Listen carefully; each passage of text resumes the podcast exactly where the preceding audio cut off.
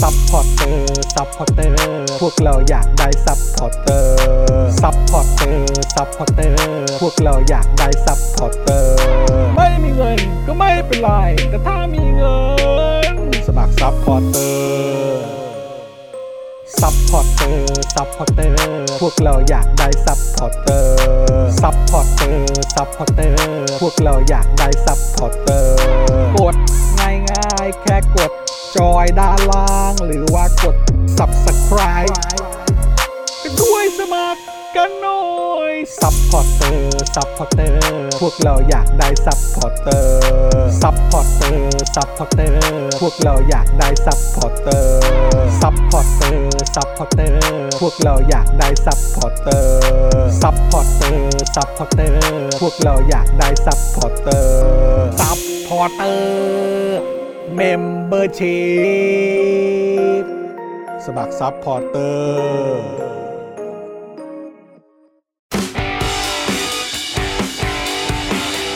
Daily t o p i c กกับจอห์นวินยู สวัสดีครับคุณผู้ชมครับ ต้อนรับทุกท่านนะครับเข้าสู่ Daily Topics นะครับประจำวันที่ 6 ตุลาคม 2565 นะครับ อยู่กับผม จอห์นวินยูนะครับ แล้วก็แน่นอนนะครับ วันนี้อยู่กับบ้านเดอะเจนอักษรด้วยนะครับ สวัสดีครับคุณผู้ชมครับ สวัสดีนะครับนะฮะ สวัสดีครับ บ้านเจนอักษรมาการพร้อมหน้าพร้อมตานะครับ แล้วก็ดูรายการไลฟ์แล้วก็ร่วมจัดรายการเรานะครับอาจารย์แบงค์มองบนขอในใจไปผ่านๆนะครับ สวัสดีครับอาจารย์แบงค์ครับ ส ส วั วั ส ส ดี ดี ค่ะ คุณผู้ชมทุกท่านด้วยนะครับ ครับผมนะฮะอ่ะคุณผู้ชมครับวันนี้เราค่อนข้างเอ่อกระชั้นชิดนิดนึงนะครับ ครับ นะเพราะว่าพอดีเรามีแขกที่เดี๋ยวเราจะต้องร่วมพูดคุยกันนะครับอ่าจริงๆต้องคุยตอนนี้แล้วแหละนะครับ ใช่ครับ นะเพราะว่าแขกของเราก็คือทนายด่างนะครับ ครับ นะหรือว่าอ่าทนายด่างกฤษดางนุจรัตน์นั่นเอง ค่ะ นะครับ ครับ นะซึ่งก็เป็นทนายความที่ทำคดีให้กับขบวนการประชาธิปไตยใหม่นะครับ ครับ แล้วก็ยังเป็นอดีตนักกิจกรรมยุค 6 ตุลาด้วย นะครับนะซึ่งพี่ด่างเนี่ยก็เป็นบุคคลที่เอ่อคือนอกจากจะดูแลคดีของผมด้วยแล้ว ค่ะ นะครับนะก็ยังเอ่อคือเป็นคนที่เขาเรียกว่าเป็นเป็น voice นะเป็นเสียงให้กับเอ่อชาว 6 ตุลาด้วย ค่ะ นะครับนะแล้วก็ทุกๆเอ่อกิจกรรมนะครับก็เอ่อทางพี่ด่างเนี่ยก็จะเป็นคนที่เหมือนเป็นคนที่ออกมาเอ่อส่งเสียงนะครับ อืม ออกมาให้ข้อมูล ค่ะ นะครับแล้วก็ออกมาย้ำเตือนถึงเหตุการณ์ที่เกิดขึ้นเสมอนะค ค่ะ รับนะฮะแล้วก็ เอ่อเดี๋ยววันนี้เราจะคุยกับพี่ด่างก่อนนะครับ ค่ะ เนื่องในเอ่อวันที่ครบรอบ 6 6 ตุ ตุ ลา ลา ด้วยเหตุการณ์ 6 ตุลาด้วยนะครับ ค่ะ นะฮะแล้วก็เอ่อเดี๋ยวอีกสักครู่เราก็จะกลับมาคุยกันในประเด็นการกราดยิงนะครับ อืม ที่หนองบัวลำพู ครับ นะครับ ซึ่งก็เป็นเรื่องที่ หดหู ทุกคนผมเชื่อว่าทุกคนสะเทือนใจมากนะครับ แล้วก็เป็นข่าวที่กระจายไปทั่วโลก วัววาย ใช่ ใช่ แล้ว ในเวลาไม่กี่นาทีเท่านั้นเองนะครับ ครับ นะแล้วก็ในต่างประเทศนี่ก็เอ่อเริ่ม รายงาน ส่งสารนะครับ แล้วก็มีการรายงานข่าวกันมา แค่แค่ เรียบร้อย พูด แล้ว เกรินเนี่ยก็ขนลุกทุกทีที่ได้ ไม่ ยิน ไม่รู้จะพูดยังไง เพราะเรา จงๆ ก็ คือ เป็นพ่อแม่กันหมดนะ ยุคสมัยนี้มันกลายเป็นยุคสมัยของการเอ่อกราดยิงหรือเปล่า ผมก็ไม่เข้าใจเหมือนกันนะครับ คือทำไมมันถึงรุนแรงได้ถึงขนาดนี้นะครับ แล้วก็คือทีแรกเราก็คิดว่าเออคนหัวอกพ่อแม่อย่างพวกเราอ่ะ ครับ เออนะครับพวกพวกเราทั้ง 4 คนเลยเนาะเออ ค่ะ นะครับอาจารย์แบงก์ก็ด้วยบ้านเจนอักษรก็ด้วยผมก็ด้วยคือ เรามีลูกแบบเป็นวัยเด็กอ่ะ ครับ เออนะครับ แล้วก็เราก็รู้ว่าพวกเขาอ่ะแบบไร้เดียงสาแล้วก็อินโนเซนต์ขนาดไหนนะครับแล้วก็ต้องมาเป็นเหยื่อความรุนแรงแบบนี้นี่มัน มันเป็นเรื่องที่สะเทือนใจมาก ๆ คุณจูนเมคอัพโอเคดีนะ เออ นะครับ คือโอเคปลอดภัยดีนะครับ นะฮะ ก็อ่ะเป็นห่วงทุกๆท่านด้วยนะครับ ครับผม นะ เชื่อว่าทุกคนรู้สึกเหมือนกันแหละครับ ค่ะ ใช่ครับผม นะฮะ ก็เป็นเหตุการณ์เลวร้ายที่เกิดขึ้น ใช่แล้วไม่ นะครับ แปลกใจเพราะข่าวอย่างนี้มันมันมันต้องวัววายเพราะว่าเด็กที่ไม่เกี่ยวอะไร ครับ เด็กที่ ต้องมาเป็นเหยื่อครับ ใช่ค่ะ ต้องมาเป็นเหยื่อความรุนแรงนั่นเอง ครับ อืม นะครับ นะฮะ เออใช่ครับ BBC ออกข่าวด้วย คือออกข่าว CNN หมดออกหมด ทุก ค่ะ ทุกสื่อเลยครับ ใช่ค่ะ นะฮะ BBC ด้วย ใช่ คุณจูนเมคอัพอยู่บริเวณนั้นเลย ใช่ เหรอ ครับ คุณจูนเมคอัพนี่คือได้ยินเสียงประกาศตามสายอะไรต่าง ใช่ ๆเล ครับ ยนะครับ แล้วก็มีอีกหลายท่านใน อีกหลาย Facebook ท่าน ผมก็ ครับ ก็เป็นลักษณะนั้นเหมือนกันนะครับ อยู่ใกล้ถูกเอ่อประกาศมาแล้วก็ให้กลับเข้าบ้าน ครับ ห้ามออกจากบ้าน ครับผม นะครับผม โอ้ย นะฮะอ่ะโอเค คุณผู้ชมครับ โอเค เรานัดเอ่อคุยกับพี่ด่างไว้ตอน5้าโมงสี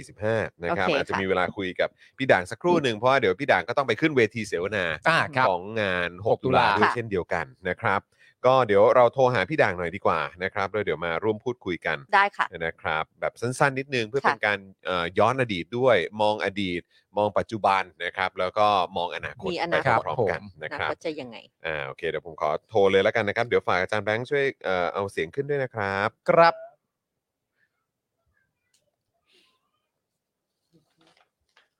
ต้องบอกว่าวันนี้ก็เป็นวันที่พี่ด่างเนี่ยคิวแน่นฮะ แน่นอนฮะแน่นอนฮะแน่นอนฮะ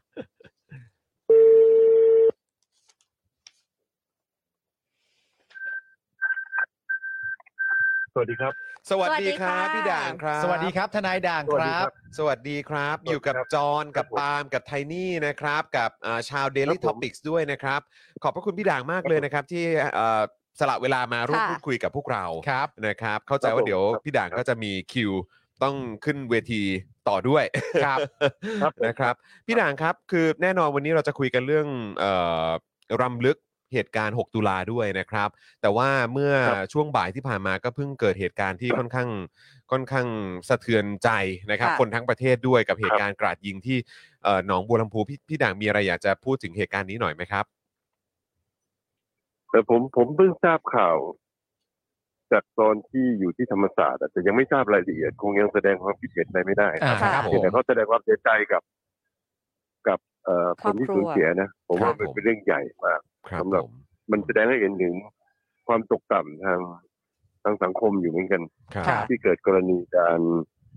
เอ่อยิงกราดเนี่ยซึ่งผมไม่เคยคิดมาก่อนว่าในประเทศเราจะเจอแบบ ค่ะ ครับ มันแสดงถึงความไม่ปลอดภัยในชีวิตแน่นอน ครับ ครับผมนะฮะอ่ะเอ่อพี่ด่างครับงั้นเดี๋ยวมาที่ประเด็นเรื่องของ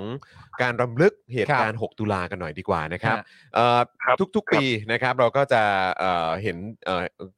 เรื่องของการรวมตัวกัน แล้วก็รำลึกถึงถึงเห เหตุ ตุการณ์ การณ์ 6 ตุลาครับ ครับ จนมาถึงปี 2565 แล้วครับ พี่ด่าง ครับ ย้อนมองกลับไปถึงเหตุการณ์นี้นะครับ มาจนถึงปัจจุบันเนี่ยพี่ด่างรู้สึกว่ายังไงบ้างครับ รู้สึกอย่างไรเกี่ยวกับกรณีนี้ใช่ไหมฮะ ใช่ครับ คือผมมองอย่างนี้ครับ ผมมองว่าการจัดงานรำลึก6ตุลาเนี่ยสำหรับผมเนี่ย มันก็พัฒนามาเรื่อยๆ จากปีจากวันที่ 6 ตุลา 2520 ซึ่งเป็นปีแรก ครับ ครับ ที่จัดงานจนถึงวันนี้นะ ครับ เอ่อพอเราโตขึ้นเป็นผู้ใหญ่มันนี้มันก็จะมีสองมิติในการมองมัน ครับ ความเห็นแรกของผม ในมิติแรกของผมคือผมเห็นว่า เราควรจะต้องเอาข้อเท็จจริง ที่แสดงถึงความโหดร้ายของเผด็จการเนี่ย ครับ ออกมาแสดงให้ชัดเจนว่ามันเกิดอะไรขึ้น และ ครับ ใครเป็นผู้บงการ ครับ ค่ะ แต่มิติที่สองคือผมพอพอเป็นโตขึ้นเป็นผู้ใหญ่มากขึ้น ผมคิดว่า เราควรจะเรียกร้องให้สังคมเนี่ยทำอะไรสักอย่างหนึ่งเช่น ครับ การรัดขอโทษต่อผู้เสียหาย ครับ หรือมีกติกาอะไรที่จะลงโทษคนที่กระทำความผิด หรือมีส่วนร่วมในการกระทำความผิด ครับ ทั้งนี้เพื่อไม่ให้มันเกิดขึ้นกับเยาวชนคนรุ่นหลัง ฮะ ค่ะ เพราะมันโหดร้ายมากจริงๆครับ ครับ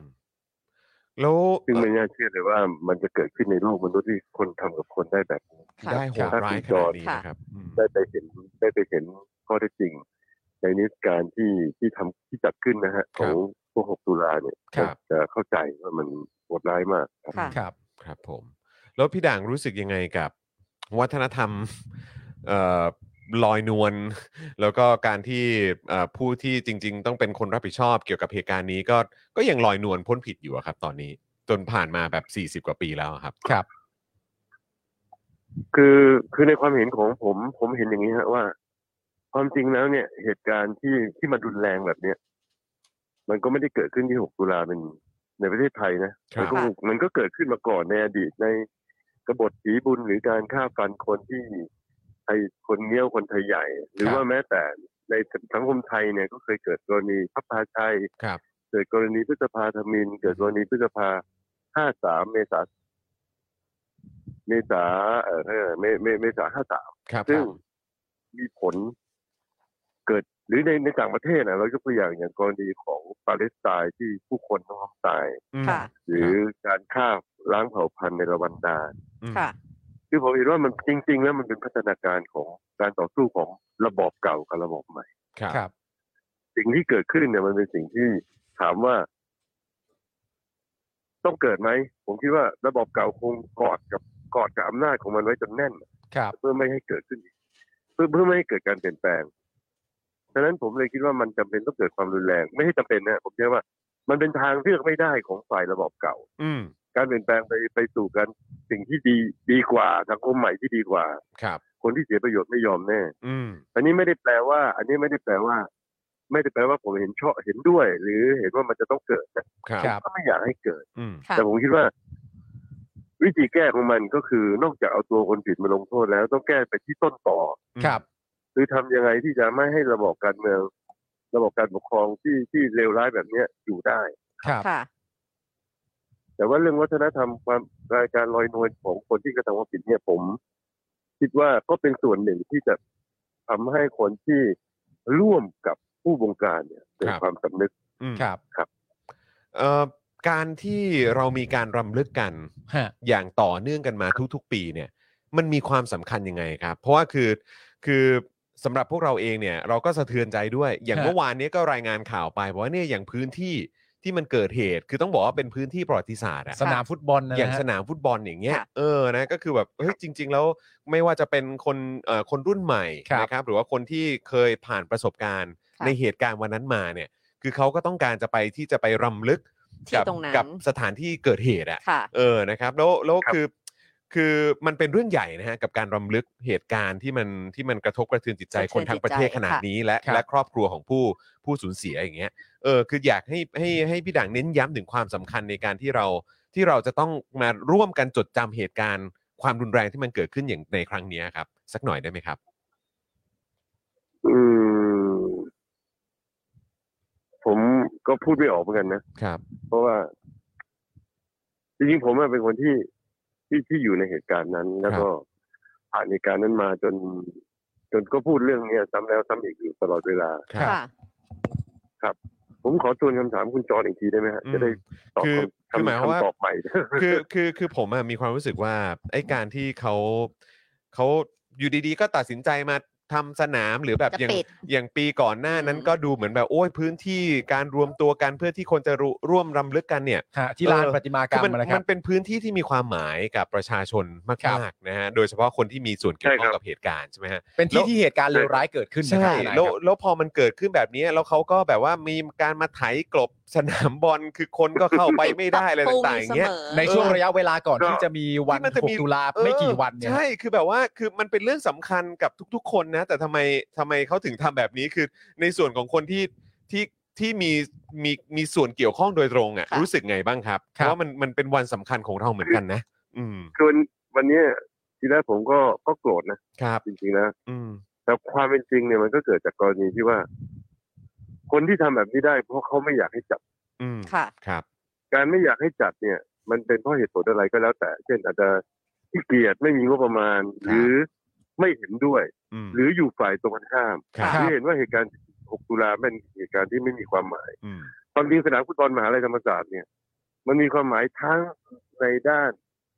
ในในในในทุกด้านของ 6 ตุลาอย่างแยกไม่ขาดจากกัน ครับ ภาพของคนที่นอนอยู่บนพื้นสนามที่ถูกตำรวจเหยียบย่ำไปจับแล้วเอาศพมาวางเรียงก็ดี อืม หรือระเบิดลูกแรกที่ลงวันที่ 6 ตุลาตอนเช้าเนี่ย ครับ มันเป็นการที่แบ่งแยกไม่ออกจากธรรมศาสตร์กับ 6 ตุลาไม่ได้ ธรรมศาสตร์ประกาศตลอดเวลาว่า 6 ตุลาเป็นวันสำคัญ อืม ครับ อืม ผมดูแล้วไม่มีความหมายเลยเลยที่ผู้บริหารมหาลัยจะมา ทำอะไร จะ แบ มา บ ใช้ นี้ตอ ส น นามฟุ นี้ ตบอล อืม ในแบบนี้ในวันนี้ ครับ ซึ่งถ้ามันเป็นจริงหมายความว่าเขาจำเป็นต้องใช้สนามฟุตบอลเพื่อในกรณีนี้ณวันนี้จริงเนี่ย อืม ใช่ไหม ครับ เขาเลื่อนไปอีกสองวันก็ได้ แต่ถ้า ครับเขายังตัดสินใจทำเพราะเพียงแค่เห็นนี้แสดงว่า ไม่มีความรับผิดชอบในการตัดสินใจ อืม ค่ะ ครับ อืม แต่ผมว่ากลัวว่าแท้จริงแล้วเนี่ย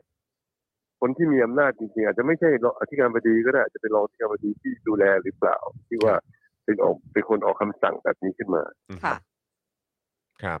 แล้ว ซึ่งซึ่งถ้าถามผมคิดว่าเป็นปัญหาเล็กน้อยครับเพราะว่า อืม เอาเข้าจริงๆแล้วมหาวิทยาลัยก็เป็นของพวกเราทุกคนอยู่แล้ว อืมนั่นแหละสิอื ถ้าไม่ให้ยังไงเราก็จัด วันนี้เด็กก็เข้าไปในสนามฟุตบอล ครับ ครับ เห็นมีเห็นมีไปเอ่อโปรยข้าวกันด้วยนะฮะ ใช่ ครับผม ใช่ครับ มีโปรยกระดาษลง เอ มา อโปรยกระดาษโปรยข้าวโปรย ครับ อะไรต่างๆด้วยนะค เดี๋ยว รับครับเดี๋ยวเดี๋ยวเดี๋ยวผมขอนิดนึงนะครับแป๊บนึงขอหนึ่งหนึ่งยี่สิบวินาที อ่าได้ ครับ ครับผม ผม นะฮะ ขอให้กับภาพนี้แป๊บ อ่า ก่อนแล้วเดี๋ยวเข้าไป ถึง อ่า ถึงเมนผมหรือยังยังนะโอเค เนี่ย โอ พี่ เค ด่าง เห็นไหม เขายุ่งไง บอกแล้วว่าวันนี้ก็เป็นวันที่พี่ด่างเนี่ยจะต้องมีคิวเยอะ ใช่ แน่นอน ครับผม นะครับนะฮะพี่ด่างค พ รับ อดีวันนี้มา อืม มาที่ธรรมศาสตร์ดูแล้วยังมีเวลาครับเพราะผมจะขึ้นตอนสิบห้านาที ครับผม โอเค อ่าครับผ ค ม รับพี่ด่างฮะงั้นขอขออีกอีกนิดนึงแล้วกันนะครับ คือเอ่อประเด็นตามที่พี่ด่างพูดนะครับ คือเหตุการณ์ 6 ตุลา19 เนี่ยสำหรับพี่ด่างที่เอ่ออยู่ในช่วงเวลานั้นจริงๆเนี่ยพี่ด่างก็ต้องการให้ เอ่อเหตุการณ์เรื่องราวต่างๆ เหล่านี้เนี่ยถูกเล่า อืม ถูกพูดถึง ถูกเอ่อแสดง ครับ ความจริงออกมา อืม ทั้งตัวเหตุการณ์ที่ ครับ เกิดขึ้นรวมถึงผู้รับผิดชอบด้วยเนี่ยนะฮะแต่ตั้งแต่ ครับ 19 และกลายมาเป็นยี่เอ่อไปมาเป็น 20 ในปีแรก หลังจากนั้นตอนเนี้ยมันมาถึงปี 65 แล้ว อืม และในทุกๆ ปี ครับ เนี่ยก็จะมีเยาวชนรุ่นใหม่ ให้ความสำคัญกับ กับเรื่อง เหตุการณ์ นี้ กับเหตุการณ์นี้แล้วก็ติดตามข้อมูลข่าวสาร แล้วก็ศึกษาประวัติศาสตร์ว่าวันเหล่านั้นเกิดอะไรขึ้นจริง ๆ บ้างเนี่ยฮะสำหรับ ครับ พี่ด่างเนี่ย พี่ด่างมีความรู้สึกว่า ในเมื่อเยาวชนณตอนนี้เด็กที่เรียนมหาวิทยาลัยหรือมัธยมเขาให้ความสนใจเรื่องนี้กันเยอะมากขึ้นในทุก ๆ ปีเนี่ย มันก่อให้เกิด ครับ ความหวังมากขึ้นเพิ่มเติมไหมครับ แม้ว่าจะผ่านมาหลายทศวรรษแล้ว อันนั้นะ เราเข้าใจครับพี่ เออ ด่างครับ ครับ ผม คือปรากฏการณ์อันเนี้ยจริงๆแล้วอยู่ในใจผมมาตลอด อืม อย่างปีเนี้ยที่ธรรมศาสตร์ทั้งท่าพระจันทร์ทั้งศูนย์รังสิตรวมทั้งที่จัดที่เกษตรหรือมหิดลเนี่ยในวันที่ 6 ตุลาเนี่ยน้องๆนักศึกษาปะที่กำลังศึกษาอยู่ที่กำลังเรียนอยู่อยู่เป็นคนจัดเกือบ 99เปอร์เซ็นต์ อืม ค่ะ ครับ อืม โดยเรามีหน้าที่เพียงเป็นเป็นกรรมการที่มหาลัยแต่งตั้งขึ้น แล้วก็ช่วยให้คำปรึกษาแนะนำ อืม หรือให้ข้อมูลอะไรบ้าง เท่านั้นเอง ครับ อืม คือคนเด็ก คนรุ่นใหม่สนใจ แล้วก็เชื่อว่าเหตุการณ์6ตุลาเป็นเหตุการณ์ที่ จะต้องทำหาหาทางเอาคนผิดมาลงโทษและจะต้องเอาข้อเท็จจริงเนี้ยกระจายออกไป เพราะว่ามันเป็นประวัติศาสตร์ที่อยู่ใกล้ตัว ค่ะ ครั มั บ นไม่เหมือนกับสมัยกรุงรัตนโกสินทร์ตั้งตั้งขึ้นมาหรือกรุงธนบุรีแตกหรืออยุธยาแตกใช่ไหมซึ่งเรากลับไปย้อน ครับ หาไม่ได้นะครับ ผม ค่ะ ครับ แม้แต่ ผ สองสี่เจ็ดห้าเนี่ย อืม เราก็จะแทบจะหาข้อมูลไม่ได้ ใช่ครับ 6ตุลาถึง14ตุลา มันเป็นประวัติศาสตร์ที่ใกล้ อืม ค่ะ แล้วมันเป็นเต็มไปด้วยความสูญเสีย และมันเป็นโอกาสดีที่สังคมจะเปลี่ยนละ อืม ว่าวิธีการที่เผด็จการเผด็จการมันโหดร้าย เพราะหนึ่งสองสามสี่แบบนี้นะอะไรแบบนี้ครับ อืม ครับ ผม ที่ผมมีความหวังกับคนรุ่นใหม่ ฮะมันเป็นเรื่องที่น่าแปลกไหมครับ ทนายครับที่อย่างที่ทนายพูดเองว่าเหตุการณ์ที่เกิดขึ้นในอดีตที่นานกว่านั้นน่ะ อืม ไม่ว่าจะเป็นเรื่องอยุธยา รัตนโกสินทร์อะไรต่างๆนานาเนี่ยเอ่อเรารู้สึกว่าคนไทยจะอินกับเรื่องราวในอดีตอันนั้นนาน ใช่ แสนนานเหล่านั้นมาก แต่ 196 ตุลา19 ที่ใกล้ตัวมาก ๆ เนี่ย เรากลับมี แล้วแล้วเป็นภาพที่เราเห็นไม่ใช่ภาพวาด ไม่ใช่ ใช่ เรื่องเล่าไม่ใช่ตำนานด้วยนะ ใช่ มัน แต่เป็ คือภาพอะ ใช่ ภาพที่ก็ค่อย ๆออกมา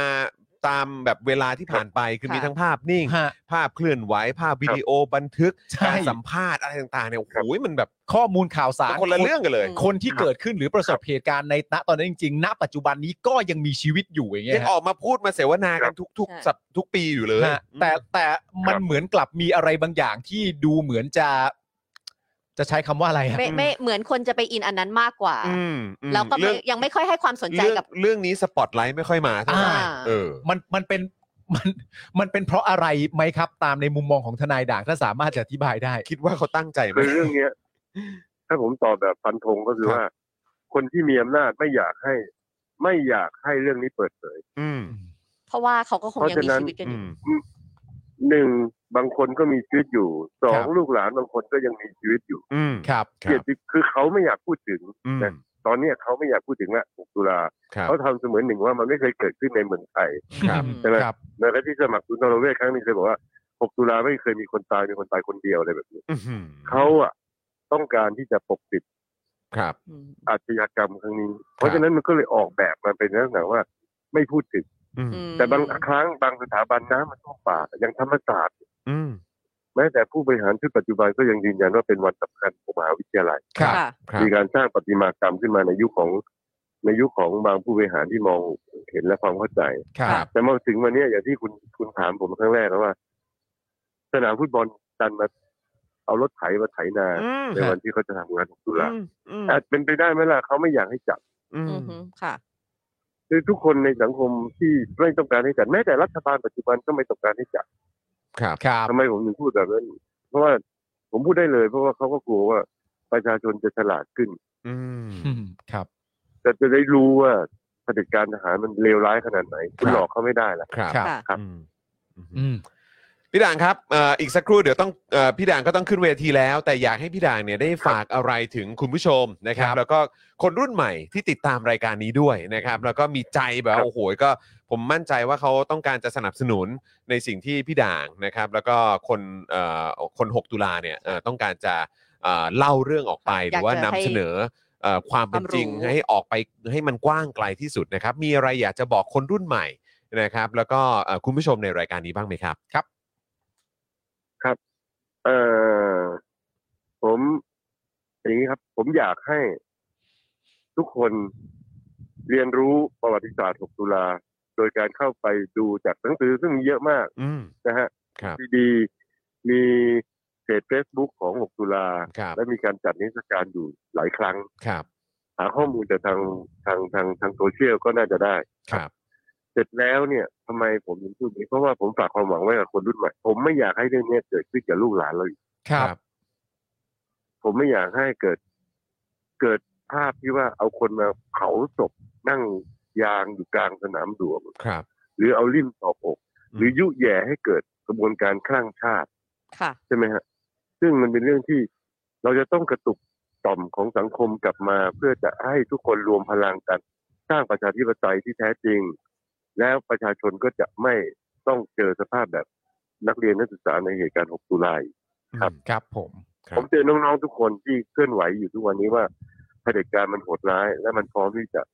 ทำทุกอย่าง อุ้มฆ่าเผาอุ้มหาย ค่ะ ถ่วงน้ำ อืม เอาไปกักขัง ครับ เพราะฉะนั้นคงต้องต้องศึกษาเพื่อเป็นบทเรียนไม่ให้มันเกิดขึ้นอีกครับ ครับผมนะฮะก็ก็ขอขอเป็นตัวแทนด้วยแล้วกันนะครับ ขอบคุณพี่ด่างนะครับ แล้วก็เอ่อ ครับ ชาวเอ่อ6ตุลาทุกๆท่านนะครับ ครับ เราในฐานะคนรุ่นใหม่ ขอบคุณมากครับ ด้วยนะครับ เราก็จะเป็นกำลังใจแล้วก็จะคอย ขอบคุณสครับนับสนุน แล้วก็จะคอยกระจายข่าวกระจายข้อมูลนะครับ ให้ไปกว้างไกลที่สุด ขอบคุณ นะครับ ครับ ในสิ่งที่พวกเราทำได้ ขอบ แล้ว คุณ กัน ครับ นะครับพี่ด่างครับ ครับ นะฮะวันนี้ขอบพระคุณ ขอบคุณ มาก ครับ เลยนะครับพี่ด่างครับผม ขอบพระคุณครับ ขอบคุณสค่ะพี่ วัสด่าง ดี ครัคบรับ ส สวั วัส สดี ดีค ครัรับบ นะฮะโอ้นะครับก็พี่ด่างนี่คือหนึ่งบุคคล ที่อยู่ในเหตุการณ์ ที่อยู่ในเหตุการณ์แล้วก็คือวันนี้มันก็เป็นเรื่องที่น่าสะเทือนใจจริงๆนะคือนี่เดินเข้ามาคือผมว่าทั้งบ่ายนี้พวกเราทุกคนหดหู่กันหมด ใช่ อ๋อ ค่ะ แน่ เพราะว่ามัน ฮะ ก็เป็นอีกวันหนึ่งวันที่อีกหนึ่งหกตุลาที่เกิดความสูญเสียอีกแล้ว ใช่ แล้วเป็นเป็นเป็นหกตุลาที่สูญเสียแบบมันสะเทือนขวัญน่ะ ใช่ฮะ จริ มัน งๆค่ะ มันมันทั้งสะเทือนใจแล้วก็สะเทือนขวัญนะ ครับ นี่ มัน คือ มัน เหตุการณ์ที่นี่คือเทนนี่กับปาล์มนะ เออ เพิ่งเอาเอลิเข้านอนกลางวัน เออ เพิ่งเลยนะเพิ่งหลับไป แล้ว เลย คุณก็ตามข่าวใช่ ไม่ ไหม ไม่ยังอะไรกำลังเพิ่งเพราะว่าพอเอลิหลับเนี่ยก็จะไม่อะจะนอนไปด้วย อ่าอ่าโอเค แล้วก็ใส่หูฟัง อืม แล้วพออาเขาหลับก็ขึ้นมาอ่ะดูซิว่าเดี๋ยว อืม จอห์นส่งข่าวมาดูซิว่ามีอะไรใช่ไหม ครับครับ แล้วก็เลื่อนฟีดไปอันแรกที่ขึ้นมาเลยของ อืม ดราม่าแอดดิกก็แบบ ใช่ เห็นยังเห็นยังเนี่ย ใช่ สะกิดแล้วแบบ ไม่แล้วตอนที่แรกก็แบบ โอ้โห ตอนที่เห็นแวบแรกอ่ะคือ ผมคิดว่าคือใจตอนนั้นน่ะ ขอให้มันเป็นแบบเป็นข่าวคลาดเคลื่อน หรือว่าเป็นข่าวแบบ คือยังไม่ จ ได้ ริง สรุป เฮ้อเอออ ม อะไรอย่างเงี้ยหรือว่าเป็นข่าวเข้าใจผิดเฮ้ออะไรอย่างเงี้ย โอ้โห เออแต่แบบ น้ำตาไหล เพราะมัน ลยอ เห็นตัวเลขเยอะขนาดนั้น ใช่ เราไม่อยากเชื่อไงว่ามันจะเยอะขนาดนั้น คือมัน น่ะ ตัวเลขเยอะตั้งแต่ข่าวแรกอะปกติ ใช่ มันจะบอกว่าสมมติหนึ่งหรือสองอะไรเงี้ อืมยแต่นี่คือแบบยี่สิบเลย อืม ตั้งแต่แรกแล้วแบบฮะ แล้วมีข่าวของสำนักข่าวต่างชาติด้วยครั ใช่ ใช่นะฮะซึ่งปช็อก กติแล้ว มาก สำนักข่าวต่างชาติต้องใช้เวลาเอ่อ verify ใช่ หรือว่าแบบเช็คเช็คข้อ เช็เท็คจ ว่า จริง ถู อะ ก อืม อ่า เอออยู่อยู่พอสมควรอ่ะ ใช่แต่ อัน นี่ นี้คือ เลย BBC CNN ใช่ Reuters นายกรัฐม Channel นตรี News อังกฤษ Asia ประกาศแล้วแถลง Liz การแล้ว Truss ก็ ใช่ แถลง Liz การ Truss ก็ออกมา ใช่ แล้วอะไรอย่างเงี้ยนะครับ เพราะฉะนั้นก็เดี๋ยวอีกสักครู่เราก็จะมาพูดถึงรายละเอียดเท่าที่เราสามารถอัปเดตได้ได้ในตอนนี้นะครับ คุณผู้ชม เดี๋ยว ครับ เราก็จะมาอัปเดตกันนะครับ แล้วก็อย่างที่เราทราบกันก็คือวันนี้วันที่ 6 ตุลานะครับ กับการรำลึกเหตุการณ์โอ้โหแบบต้องบอกว่า อันนั้นก็เป็นเหตุการณ์สะเทือนขวัญเหมือนกั ใช่ครับ นะครับแล้วก็เป็นการสูญเสียของคนรุ่นใหม่ ค่ะ แบบที่เลือดเย็นแล้วก็อำมหิตมาก ใช่ครับ นะครับ โดยคนไทยด้วยกัน ใช่ครับ นะครับที่ที่ทำกับกับลูกหลานแล้วก็ทำกับคนรุ่นใหม่ได้แบ ครับ บ ว่าโหดเหี้ยมขนาดนี้ ใช่ค่ะ นะครับพี่ด่างบอกว่าเออจริง ๆ แล้วภาพเนี่ยก็สามารถไปไปดูได้ทั้งใน Search ได้ ทั้งในเขาเรียกว่าอะไรเหมือนเอ่อนิทรรศการ อืม ใช่ไหมครับ หหนังสือรือว่าหนังสือนะครับหรือว่าวิดีโอ หรือ เต็เข้าไปมไปหมด เพจ นะฮะ ของ6ตุลาเอง ใช่ครับ Facebook ผมคือะ ตอนนี้คือพิมพ์แค่ 6 ตุลา ครับ ก็ อย่าง ขึ้น เดียวเนี่ยก็ขึ้นใน Google หมดแล้ว ใช่ครับ นะครับ ก็อยากให้ดูนะครับ อยากให้ติดตามจริง ๆ นะครับ เพราะว่าไอ้สิ่งที่มันกำลังเกิดขึ้นอยู่ที่พี่ด่างพูดไปเมื่อสักครู่นี้เนี่ยที่มันมีเรื่องของความคลั่งชาติเรื่องของการคลั่งอะไรสักอย่างจน ใช่ แบบว่าสามารถ ทำแบบนี้ได้ ทำแบบนี้ได้อย่าง ใช่ หน้าตาเฉย แล้วก็ อืม ยิ้มแย้ม แจ่มใสสะใจ อืม แล้วก็สนุกอะไรแบบเนี้ย อืม คือแบบมันก็เป็นสิ่งที่เราก็เขาเรียกว่าอะไรเห็นแบบกลิมส์เนอะ อืม กลิมส์ในช่วงระยะเวลา 8 ปีที่ผ่านมา ค่ะ ผมว่าเราเห็นอยู่นะ ค่ะ เห็น เราเห็นอยู่นะมันมีกลิมส์ของอะไรแบบเนี้ยเหมือน ใช่ เห็นได้เห็นแวบ กลิ่นกลิ่น ๆ ของอะไรที่มันแบบผุดๆขึ้นมา ใช่ เสียดเสียดขึ้นมาในพฤติกรรมต่าง ค่ะ ๆ ไม่ว่าจะเป็นเรื่องของการใช้ความรุนแรง ใช่ ทางกายภาพทำร้ายร่างกาย ค่ะ ใช่ไหมครับ หรือว่าการ จับ ใช้ กลุ่ม เอ่อการเอ่อหน่วงเหนียวคุกคาม ใช่ อะไรแบบนี้ไปจนถึงเรื่องของการใช้เอ่อนิติสงครามอะไร ใช่ แบบนี้ก็มีด้วยเหมือนกันคือแบบว่าโอ้โหมันแบบมันไปกันใหญ่จริงๆ ก็ทยอย ว่ะยุค มานี้ นี้แล้วมันกลับมาในในในยุคของเราเนอะ ใช่ ใช่ ทั้งทั้งที่เราคิดว่ามันผ่านไปแล้วอะ ว่ามัน แล้วเป็น มัน อดีต แล้วมันเป็นของยุครุ่นพ่อเราอะ ใช่ ใช่ เนอะแล้วเราก็ ถูกต้อง ไม่คิดว่ามันจะมาใน กลับมาถึงยุ ยุ ค ค ของ เรา เราถูกต้อง คือเหตุการณ์ 6 เออ ตุลาเนี่ยเป็นเหตุการณ์ก็คือการสังหารผู้คนเนี่ยคใช่รับ มันเป็น massacre มันเป็นเรื่องที่เลวทรามและโหดร้าย ใช่ อยู่แล้ว อันนั้นคือแมสเซเคอร์กันแบบว่าในสนเอ่อแบบกลางแบบโจ่งแจ้ง ใช่ มากม กหาลางสนาม วิทยาลัย ใช่ ใช่ไหมครับ สนามฟุตบอล อืม แล้วก็สื่อต่างชาติสื่ออะไรต่างๆ ก็มีอยู่เต็มไปหมดเลย ใช่ ใช่ ใช่ไหมครับ แล้วแล้วคือใช่เราบอกว่าอันนั้นมันคือยุครุ่นพ่อเราอะ ใช่ แต่ตอนปี 53 ก็ยุคเรา ใช่ ใช่ แล้วพอมาปี 63 ก็ยุคเรา ก็ยุค เราเหมือนกัน ใช่ คือแบบ และหลังจากนี้ไปก็จะเป็นยุคเราไปเรื่อย แล้วเราไอ้ที่กลัวเนี่ยก็คือว่ามันจะไม่ไปถึงรุ่นลูกเราใช่ไหมที่ ๆ และลูกเราจะต้องมาพู ลู ด ก แล้ เรา ว จะ ว่า ไม่นั่ง อ๋อห้าสามคือรุ่นพ่อของฉัน ใช่แล้วจริง ๆ แล้วมันมีตั้งแต่รุ่นปู่แล้วค่ะ ใช่ ใช่ เออ และณตอนนี้ก็เป็นรุ่นเราที่ต่อสู้กับเรื่องนี้กันอยู่ โอ้โหเศร้านะยา นี่คือเป็น ลยะ เรื่องที่สยองขวัญมากเลยนะ แต่คิดว่าเท่าที่เราฟังจากความเห็นของพี่ด่าง ใช่ ผมคิดว่าพี่ด่างเองผู้ซึ่งอยู่ในเหตุการณ์ตอนนั้น ค่ะ อืม นะครับ ก็ออกมาย้ำว่ามีความหวัง ถูกต้อง เออนะค แล้วเหตุการณ์ณปัจจุบันเนี่ยมันก็เป็นความโชคดีของโลกทั้งใบ อืม ที่มันมาอยู่ในเหตุการณ์ช่วงเวลาที่อะไรที่พยายามจะปิดเนี่ย มัน ก็บอกไปเลยว่าฝันไปเถอะ ปิด ใช่ ไม่ได้แล้ว มันปิดไม่ได้ ปิดไม่ได้แล้วครับ แล้วความความอยากรู้ความใฝ่รู้ของเด็กรุ่นใหม่อะ อืมม ที่อยากจะศึกษา อืม ที่ไม่ใช่แค่ฟังแล้วเชื่อเลย อืม ไปแฟกเช็คของเขาเอง โอ้โห หรือศึกษาของเขาเองเนี่ สุ ย ดจริงครับ นี่คือสุดจริงไงคือมัน ใช่ คือ ใช่ สิ่งที่ ใช่ ดีที่ไม่ใช่ว่าได้ยินมาอย่างเดียวแล้วก็เชื่อเลย อืม และความใฝ่รู้ของเด็กรุ่นใหม่ก็มาจากความใฝ่รู้จากการพยายามจะปิดนั่นแหละครับ ใช่ แต่ผมดีใจนะ อย่างหนึ่งดีใจอย่างหนึ่งก็คือว่า อย่างน้อยอ่ะมันก็แสดงให้เห็นว่า มันไม่มีอำนาจอะไรที่มันแอบสูตอ่ะ ใช่ เนอะอ่ะอำนาจที่มันแบบสามารถแบบปิดปาก ปิดหูปิดตาทุกคนได้อะ ใช่ เหมือนเหมือนลิงสามตัวว่าปิด ใช่ ปากปิดหูปิดตาอะไร ใช่ เนี่ยเออก็คือมันมันไม่มีอำนาจไหนที่มันจะไปสามารถ ใช่ ทำแบบนั้นได้อ่ะ มันไม่มีเพราะมันขัด เออ ธรรมชาตินะ ใช่มันขัดเออ มันขัด ใช่ ธรรมชาติ ใช่มันขัดธรรมชาติ มนุษย์ไม่ได้เกิดจมาริง เพื่อเป็นแบบนั้น เออ มัน ซึ่ง ขัดธรรมชาติ เหมือนที่คุณพูดเหมือนที่อาจารย์โควิดพูดก็คือว่าอะไรที่มันขัดธรรมชาติแม่งอยู่ไม่ได้จริงๆ ใช่ นะเพราะฉะนั้นคือธรรมชาติก็คือข้อมูลข้อเท็จจริง ใช่ ท้ายที่สุดมันก็จะต้องออกมา ข่าวสารและมนุษย์ทุกคนอยากเป็นอิสระ อืมคือท้ายที่สุดความจริงมันก็ต้องปรากฏจริงๆ แล้ว แห the ละ harder you พยายาม อืม ที่จะซ่อนมันไว้ ครับ มันก็จะออกมาแล้วก็จะยิ่งคุณจะยิ่งเละเละเละ อืม กว่าเดิม แล้วมันก็มีกลุ่มคนจริงๆไงที่ตอกย้ำให้เห็นว่าเวลาจะผ่านไป 40 กว่าปีแล้วอะ ใช่ แต่เขาก็ยังคง ถูกต้อง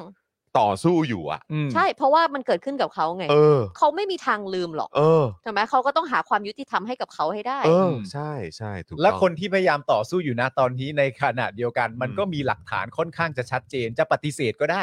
แต่ว่ามันก็มีหลักฐานค่อนข้างชัดเจนว่าก็มีคนพยายามอย่างมาก อืม ใช่ ที่จะปิดมันไว้อยู่ ใช่ ใช่ ใช่ มันก็ยิ่งชัดเนี่ยฮะ ถูกต้องครับ แต่เนี่ย นะครัอบย่างที่บอกเมื่อกี้ที่คุยแล้วมันน่าสนใจว่ามากว่าทำไมเรื่องของเมื่อก่อนนะ โอ้โหเราสนใจกันจัง อืม อดีตอยุธยารัตนโกสินทร์อะไรเงี้ยเราสนใจกันมาก แต่ทำไมเรื่องที่มันค่อนข้างใกล้ตัวมากเลยที่เกิดขึ้นกับรุ่นพ่อแม่เราเนี่ยทำไมถึงแบบบางจัง ใช่ แต่ก็เนี่ยก็เพราะว่ามันเป็นแปลว่าถ้ารุ่นพ่อแม่เราแปลว่าเขายังมีชีวิตกันอยู่ ใช่ ยั ไม่ ง หรอกครั สา บ มารถมีคือเรื่ อิ อง ทธิพลในการที่จะ เรื่องราวในอดีต อืม ที่มันไกลกว่านั้นมันเล่าแล้วมันฟังดูโรแมนติกไงฮะ ใช่ อื มันดูโรแมนติกไงฮะ เอ มันดู อ แบบ แต่นี่มันโรแมนติ เพราะ ไซ์ ว่า ไม่ได้มันใกล้เกินไป แล้วมันก็แล้วอันนั้นคือมันไม่มีอะไรมาอ้างอิงสักเท่าไหร่ไง แม่ แน่นอน แฟกเช็คยากกว่า แล้ อ ว เล่าไปดิ การสร้างซึ่งเรื่องราวและ ใช่ ตำนานอะไรแบบเนี้ยเออมั ในเวอร์ชันของข มั อง ช่ ที่เขา สะด ต้อ ว งการ เหลืนะเใช่เพื่อให้ เออ เป็นประโยชน์นะ ใช่ ฮะกับการแบบว่า steer หรือว่าเขาเรียกอะไรการ แต่นี่เป็น การ เรื่องจริง บัง นะ บังคับทิศทางอำนาจของตัวเอง ถูกต้อง ใช่เออ ดังนั้นใครที่เป็นคนเล่าสตอรี่ก็จะ อืม ถือว่าอ๋อสตอรี่ต้องเป็นแบบนั้น อืม แต่ว่ามันเป็นสตอรี่ฝั่งเขาไง ใช่แล้วเรายุคนี้มันมันไม่ได้ผลแล้วไง แต่ปัจจุบันนี้มันไม่ได้แล้วไงฮะ ยุคนี้มันไม่ได้ผมันลไม่ได้ แล้ว แล้ว ไง ฮะ ใช่ใช่นะครับนะฮะอ่ะขอบคุณคุณแจ็คแจ็คสันด้วยนะครับบอกว่าจัดแล้วครับ ขอบคุณ 300 ค่ะ ขอบพระคุณขอบคุณมากนะครับนะฮะอ่ะโอเคคุณผู้ชมครับเดี๋ยวอีกสักครู่หนึ่ง นะครับเราก็จะมาอัปเดตข่าวคราวกันนะครับนะเดี๋ยวเดี๋ยวอีกเดี๋ยวเดี๋ยวเราจะย้อนเออถึงรายละเอียดของเหตุการณ์ 6 ตุลากันก่อน ได้ค่ะ นะแล้วเดี๋ยวเราก็จะมาเข้าข่าว เรื่องกราดยิง ประเด็นเรื่องของกราดยิงนะครับที่หนองบัวลำพูด้วย ครับ นะครับ เดี๋ยวถ้าเกิดว่ามีอะไรเพิ่มเติมน้ำนิ่งส่งเพิ่มเติมเข้ามาได้นะครับนะฮะคือเชื่อว่าเดี๋ยวเวลา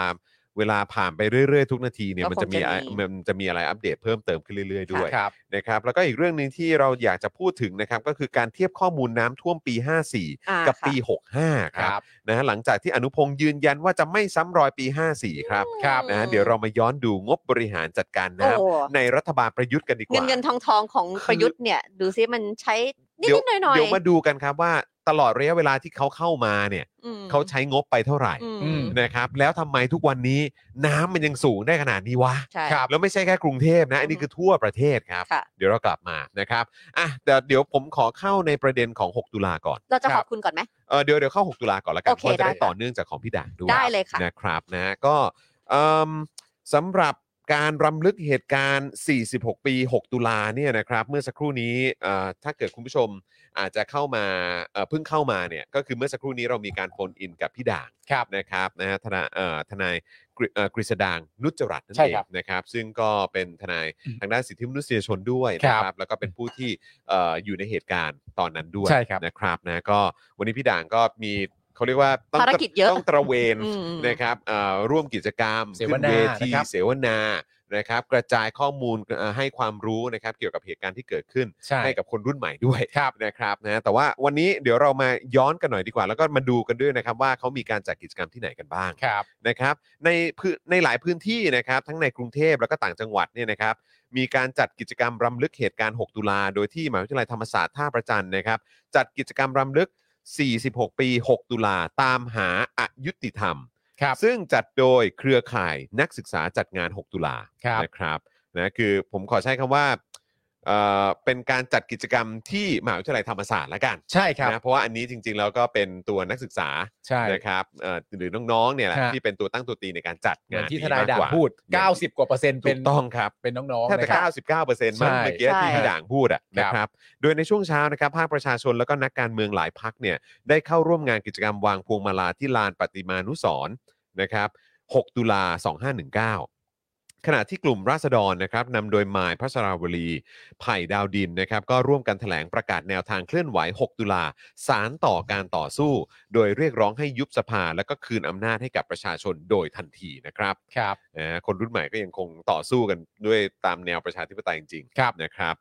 ขณะที่ในกรณีของสนามฟุตบอลครับ ฮะ เมื่อวานเราก็รายงานกันไป ครับ คุณผู้ชมก็ได้เห็นภาพกันด้วยนะครับ ครับ มีการไถหน้าดินปิดปรับปรุงก่อนหน้านี้นะฮะวันนี้เนี่ยคณะจัดงานก็ได้ทำการรื้อสแลนที่ขึงกั้นไว้ อืม รอบสนามฟุตบอลออก ครับ แล้วก็ได้ลากหุ่นจำลองวีรชน 6 ตุลา 2519 ครับ เข้าไปกลางสนามฟุตบอล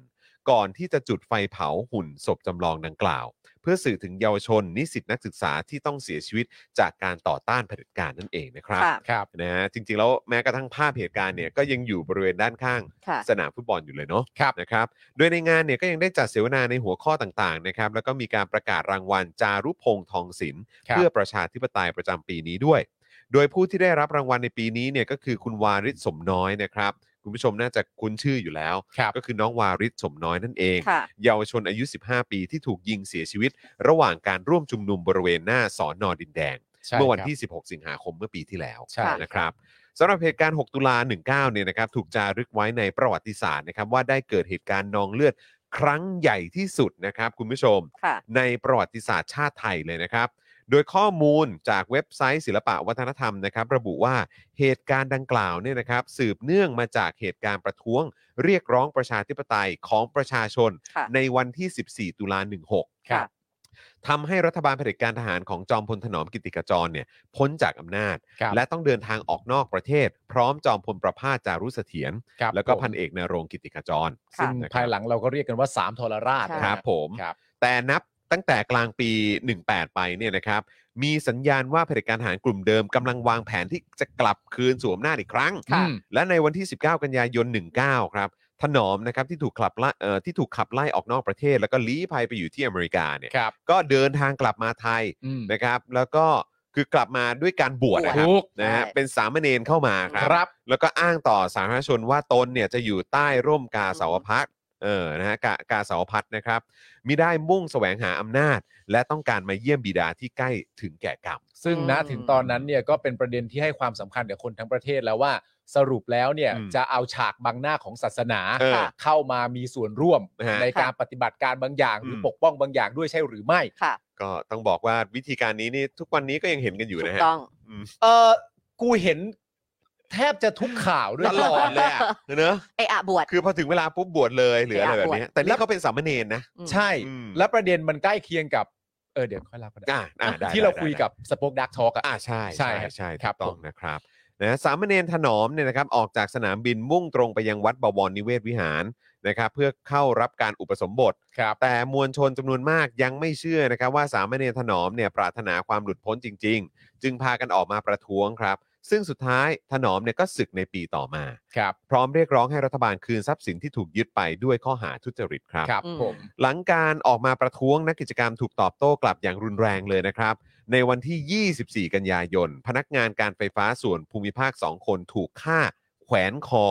ขณะออกไปปิดใบประกาศประท้วงการกลับมาของถนอม ครับ นะครับเหตุการณ์นี้ก็เป็นเหตุการณ์ใหญ่อีกเหตุการณ์หนึ่ง ค่ะ นั่นแหละครับ นะครับ จากนั้นเนี่ยในวันที่ 4 ตุลาคม นักศึกษาก็ได้แสดงละคร แขวนคอเพื่อประท้วงการใช้ความรุนแรง ครับ ซึ่งเชื่อว่าเจ้าหน้าที่รัฐเนี่ยมีส่วนเกี่ยวข้องครับ อืม และต่อต้านความพยายามใด ๆ ที่จะนำพาประเทศกลับสู่ระบอบเผด็จการอีกครั้งหนึ่ง ครับผม วันต่อมาครับ ดาวสยามครับ หนังสือพิมพ์ฝ่ายขวาเนี่ยก็กล่าวหานักศึกษาที่แสดงละครแขวนคอเนี่ยนะครับเมื่อวันก่อนเนี่ย ครับ บอกว่าเฮ้ยที่ทำไปเนี่ยหมินพระบรมโอโอโอรสาธิราชครับ ครับ พร้อมด้วยข้อหาล้มสถาบันกษัตริย์ อืม โดยภาพจากหนังสือพิมพ์ดาวสยามนะครับที่มีการถกเถียงกันว่ามันมีการตกแต่งภาพกันหรือไม่เนี่ยนะครับ แล้วก็หนังสือพิมพ์ท้องถิ่นฉบับอื่นมีส่วนสมคบคิดกับดาวสยามหรือไม่ ค่ะ ครับ ถูกนำไปปลุกระดมให้กับลูกเสือชาวบ้าน แล้วก็กลุ่มฝ่ายขวาอื่น ครับ ๆ เข้าปิดล้อมธรรมศาสตร์ ที่มีนักศึกษานับพันคนชุมนุมประท้วงกันอยู่ครับเพราะว่าณตอนนั้นเนี่ยมีข้อกล่าวอ้างเรื่องประเด็นเรื่องเรื่องเกี่ยวกับการแต่งหน้าด้วย ใช่ ใช่บอกว่าหน้าเหมือน ว่า เอ่อ ตั้งใจจงใจแต่งหน้า ให้เหมือนหรือเปล่าอะไร ใช่ แบบนี้ซึ่งวันนี้รู้สึกเข้าใจว่าวันนี้นะก็มีคลิปที่พี่ด่างเนี่ยก็สัมภาษณ์ อืม ตัวเอ่อเอ่อตัวบุคคลที่ที่ร่วมในการแสดงวันนั้นด้วย ใช่ เออนะครับ ซึ่งก็ ซึ่งณตอนนั้นเนี่ยเป็นนักศึกษาปีที่ 2 กับ ใช่ นักศึกษาปีที่ ใช่ 4 ซึ่งที่คำถามก็คือว่า มีคนตั้งหลายคนนะตอนนั้นเขาชอบอ้างประเด็นกันมีคนตั้งหลายคนแล้วทำไมถึงเลือกให้เป็น 2 คนนี้ล่ะ เออ ผลสรุปก็คือว่าเนาะสองคนนี้สสองคนนั้นในเวลานั้นเนี่ย อืม ก็คือเป็นนักแสดงของมหาวิทยาลัย อืม อยู่แล้วไง เออ เขาจึงต้องทำการ ใช่ แสดงไง เพราะเขาเป็นนักแสดงมหาลัยไง ใช่ เออ ก็คือเขาอาจจะทำกิจกรรมด้านนี้อยู่แล้ว ใช่ ว่ เหมือนเราเรียนละคร เออ น่ะ อะไรแบบเนี้ย เราก็ไปทำงานม ก็ หา ต้อ ลั ง ย เอาคนที่ เรียนละคร เออ ก็มาทำกิจกรรมนี้หน่อย ใช่ เออก็ทำ แล้วลักษณะของใบหน้าที่แต่งเนี่ยเอ่อทางกลุ่มผู้ชุมนุมก็บอกว่าใบหน้าที่พยายามจะแต่งเนี่ยเป็นใบหน้าที่พยายามแต่งให้เหมือนกับศพ อืม ให้เหมือนกับเหตุการณ์ที่ ที่ เกิด ถู ขึ้น กแขวนคอ ใช่ไง ซึ่งเหตุการณ์ที่ถูกแขวนคอนะตอนนั้น เจ้าหน้าที่ก็บอกว่าเป็นการทะเลาะกันเองระหว่างใครใด ๆ อะไร ครับ ต่างๆกันานา ผม ซึ่ เป็นเรื่องเหตุการณ์ส่วนตัวเอ้ยเป็น ใช่ เหตุส่วนตัว ครับ นะครับ แต่ก็แขวนกันอย่างนั้นเลยล่ะครับ ใช่ ครับ นะฮะโดยวันที่ 6 ตุลาคม 19เนี่ยนะครับ คือวันที่เกิดเหตุการณ์ที่น่าเศร้าสลดที่สุดครั้งหนึ่งในประวัติศาสตร์ไทยเลยนะครับ ครับ เมื่อกองกำลังติดอาวุธครับนะฮะใช้คำว่ากองกำลังติดอาวุธนะครับ ซึ่งมีเจ้าหน้าที่รัฐอย่างตำรวจตระเวนชายแดน ครับ ตำรวจตระเวนชายแดนนะ ต ครับ ชดเนี่ยฮะ และลูกเสือชาวบ้านเป็นแกนนำใช้กำลังเข้าทารุณกรรมครับ ครับ อันนี้คือไม่ได้เข้าไปสังหารอย่างเดียว ใช่ค่ะ นะครับ อันนี้คือเข้าไปทารุณกรรมนะครับ แล้วก็สังหารนักศึกษาอย่างไร้ความปราณีเลยครับ ด้วยข้อหาว่าเป็นภัยต่อความมั่นคงของชาติอีกแล้วนะครับ ครับ ภัยต่อความมั่นคงของชาติ อืม อันนี้ก็คือแบบกล่าวอ้างในเรื่องของความมั่นคงอีกแล้วครับ ครับ แล้วก็มีผู้เสียชีวิตอย่างน้อย 46 ราย ครับ เหตุสังหารหมู่ที่เกิดขึ้นกลายเป็นข้ออ้างให้พลเรือเอกสงัดชะลออยู่นะครับ ผู้บัญชาการฐานสูงสุดตอนนั้นเนี่ยประกาศยึดอำนาจ ครับ แล้วก็หลังยึดอำนาจคณะรัฐประหารก็แต่งตั้งให้ธานินไกรวิเชียน อดีตผู้พิพากษาเข้ามารับตำแหน่งนายกรัฐมนตรี ซึ่งในสมัยของธานินเนี่ยได้เริ่มดำเนินคดีกับนักศึกษากว่า 3,000 คนนะครับ อืม ที่ ครับ ถูกจับกลุ่มในธรรมศาสตร์ แต่การพิจารณาคดีกลับกลายเป็นการเปิดเผยให้เห็นความเลวร้ายของฝ่ายรัสเซียเอง อืม ครับ สุดท้ายครับ รัฐบาลของพลเอกเกรียงศักดิ์ชมนันท์เนะครับที่เข้ามาแทนที่ธานินเนี่ยนะครับตามมติของคณะปฏิวัติก็ได้นิรโทษกรรมให้กับผู้ที่เกี่ยวข้องทั้งหมดในเหตุการณ์ 6 ตุลาครับ ครับ อืม ทำให้นักศึกษาพ้นจากการถูกดำเนินคดี แต่ขณะเดียวกันครับ ก็ทำให้เจ้าหน้าที่รัฐ และผู้ที่มีส่วนเกี่ยวข้องกับความรุนแรง ไม่ต้องกังวลว่าจะได้รับโทษในภายหลังเช่นเดียวกัน ถูกต้องครับ นะครับคือจริงๆแล้วไอ้เรื่องการนิรโทษกรรมนี่เป็นอะไรที่แบบหลากหลายเหตุการณ์เนอะ มีมาตั้งใช่แต่ตอนนั้นเลยฮะ หลากหลายเหตุการณ์จริงๆที่ สำ เรา หรับ แบบ ตัว นักศึกษาก็เอ่อสองปีให้หลัง ครับ ที่ถูกจับกลุ่มก็ได้รับการปล่อยตัว แล้วอย่างเช่นเอ่อชื่อเจ้าของรางวัลเนี่ยคุณจรุพงษ์ทองศิลป์ก็เป็นอีกท่านหนึ่งที่เสียชีวิตในเหตุการณ์นั้น อ่าใช่ นะ ค ค รั รั บบ ผ ผม มก็เป็นชื่อรางวัล นะ คุณเกียะนะฮะ อืม เนาะนี่คือเหตุการณ์ 40 กว่าปีที่แล้ว แต่ว่าบางทีพออ่านแล้วมันดูเฟรชจังเลยเนาะมันดูเหมือนที่เราแบบว่า เอ๊ะ เราเราคล้ายกันจังเลยเนาะ คือ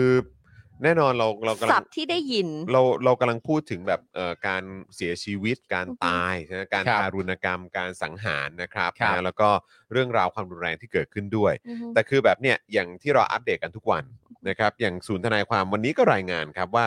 สารนราธิวาสพิพากษายกฟ้องคดีม .112 ครับ ครับ ของวารี พนักงานรับจ้างอิสระวัย 23 ปี จากการถูกกล่าวหาว่านำภาพข้อความจาก Twitter เกี่ยวกับการเลือกปกป้องสถาบันตำรวจนะฮะเอ่อและนำมาโพสต์ลง Facebook ส่วนตัว รวมถึงการโพสต์ รูปการ์ตูนล้อเลียนตำรวจในคอมเมนต์ และการแชร์โพสต์ Facebook วิจารณ์ประยุทธ์ที่สั่งปิดกั้นเพลงของวง Rap Against Dictatorship ครับ ครับ อันนี้คือแบบการโพสต์ แปะลิงก์ อืม แสดงความเห็น อือฮึ ก็โดนคดีได้ค ครั รับ บ แล้วนี่ก็ต้องสู้กันไป แล้วนี่คือโดนม .112 นะครับ ใช่ ครับผม นี่คือม .112 แล้วเมื่อกี้เราเพิ่งพูดกันไปเอง ว่าเหตุการณ์เมื่อ 46 ปีที่แล้วเนี่ย ใช่ ก็มีการบอกว่าเนี่ยดูสิไปแต่งหน้าเหมือนคนนั้นมีความตั้งใจว่าจะเป็นอย่างนี้ ครับ แล้วปี 65 นี้ยังมีอยู่เลย ใช่ นะฮะ 40 ปีให้หลังเนี่ย ใช่ครับ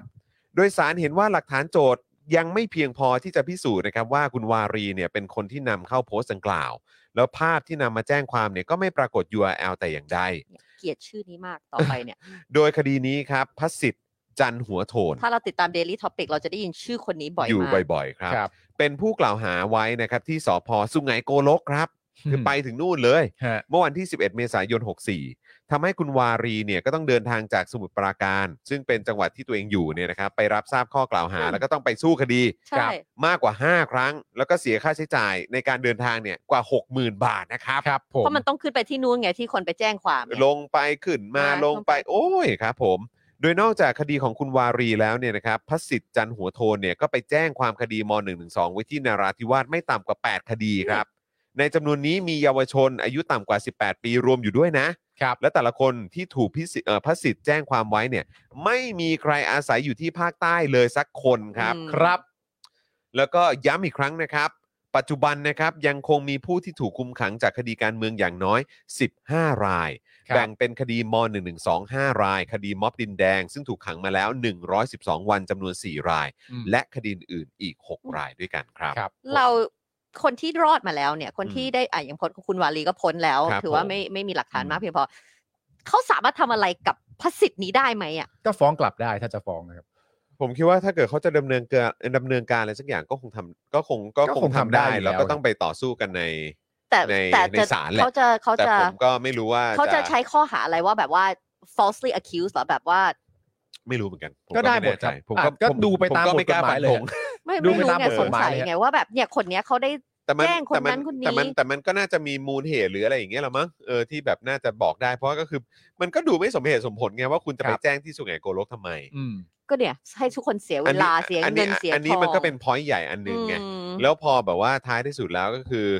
เอ่อพยานหรือว่าหลักฐานของโจทย์เนี่ยมันก็ไม่เพียงพอที่จะมาบอกว่า เออเขาเขาเป็นเจ้าของโพสต์นี้จริง ๆ หรือว่าแบบอะไรต่างๆ ที่จะให้เขา ใช่ ผิดอ่ะ ครับ คือมันก็พิสูจน์ไม่ได้ไง อืม ก็เลยก็ก็ก็น่าคิดเหมือนกันว่าเออไอ้เรื่องแบบนี้เราสามารถดำเนินการยังไงได้บ้างนะครับ ครับผม นะฮะถ้าฟ้องกลับได้ไหมแบบแจ้งความเท็จอะไรแบบนี้ คือจริงๆ เออ ถ้าจริง ๆ ถ้าปรึกษาทนายอ่ะ คือผมผมไม่รู้ว่ามันอะอะไรแบบไหนมันเข้าข่ายว่าเท็จหรือไม่เท็จ หรือแบบนี้มันแจ้งความเท็จได้หรือเปล่าหรือว่าเออ อืม ถ้าเกิดว่าเป็นเป็นแบบเอ่อคดีแบบเหมือนอาญาแผ่นดินอะไรอย่างเงี้ยมันมีมันมีขั้นตอนอะไรยังไงบ้าง ผมก็ไม่แน่ใจนะครับ แต่ว่าก็รู้สึกว่าเออเราก็ควรจะดูอะไรหน่อยนะ เพราะว่าผมคิดว่าไอ้ดอกจันตัวใหญ่สุดๆเนี่ยก็คือว่า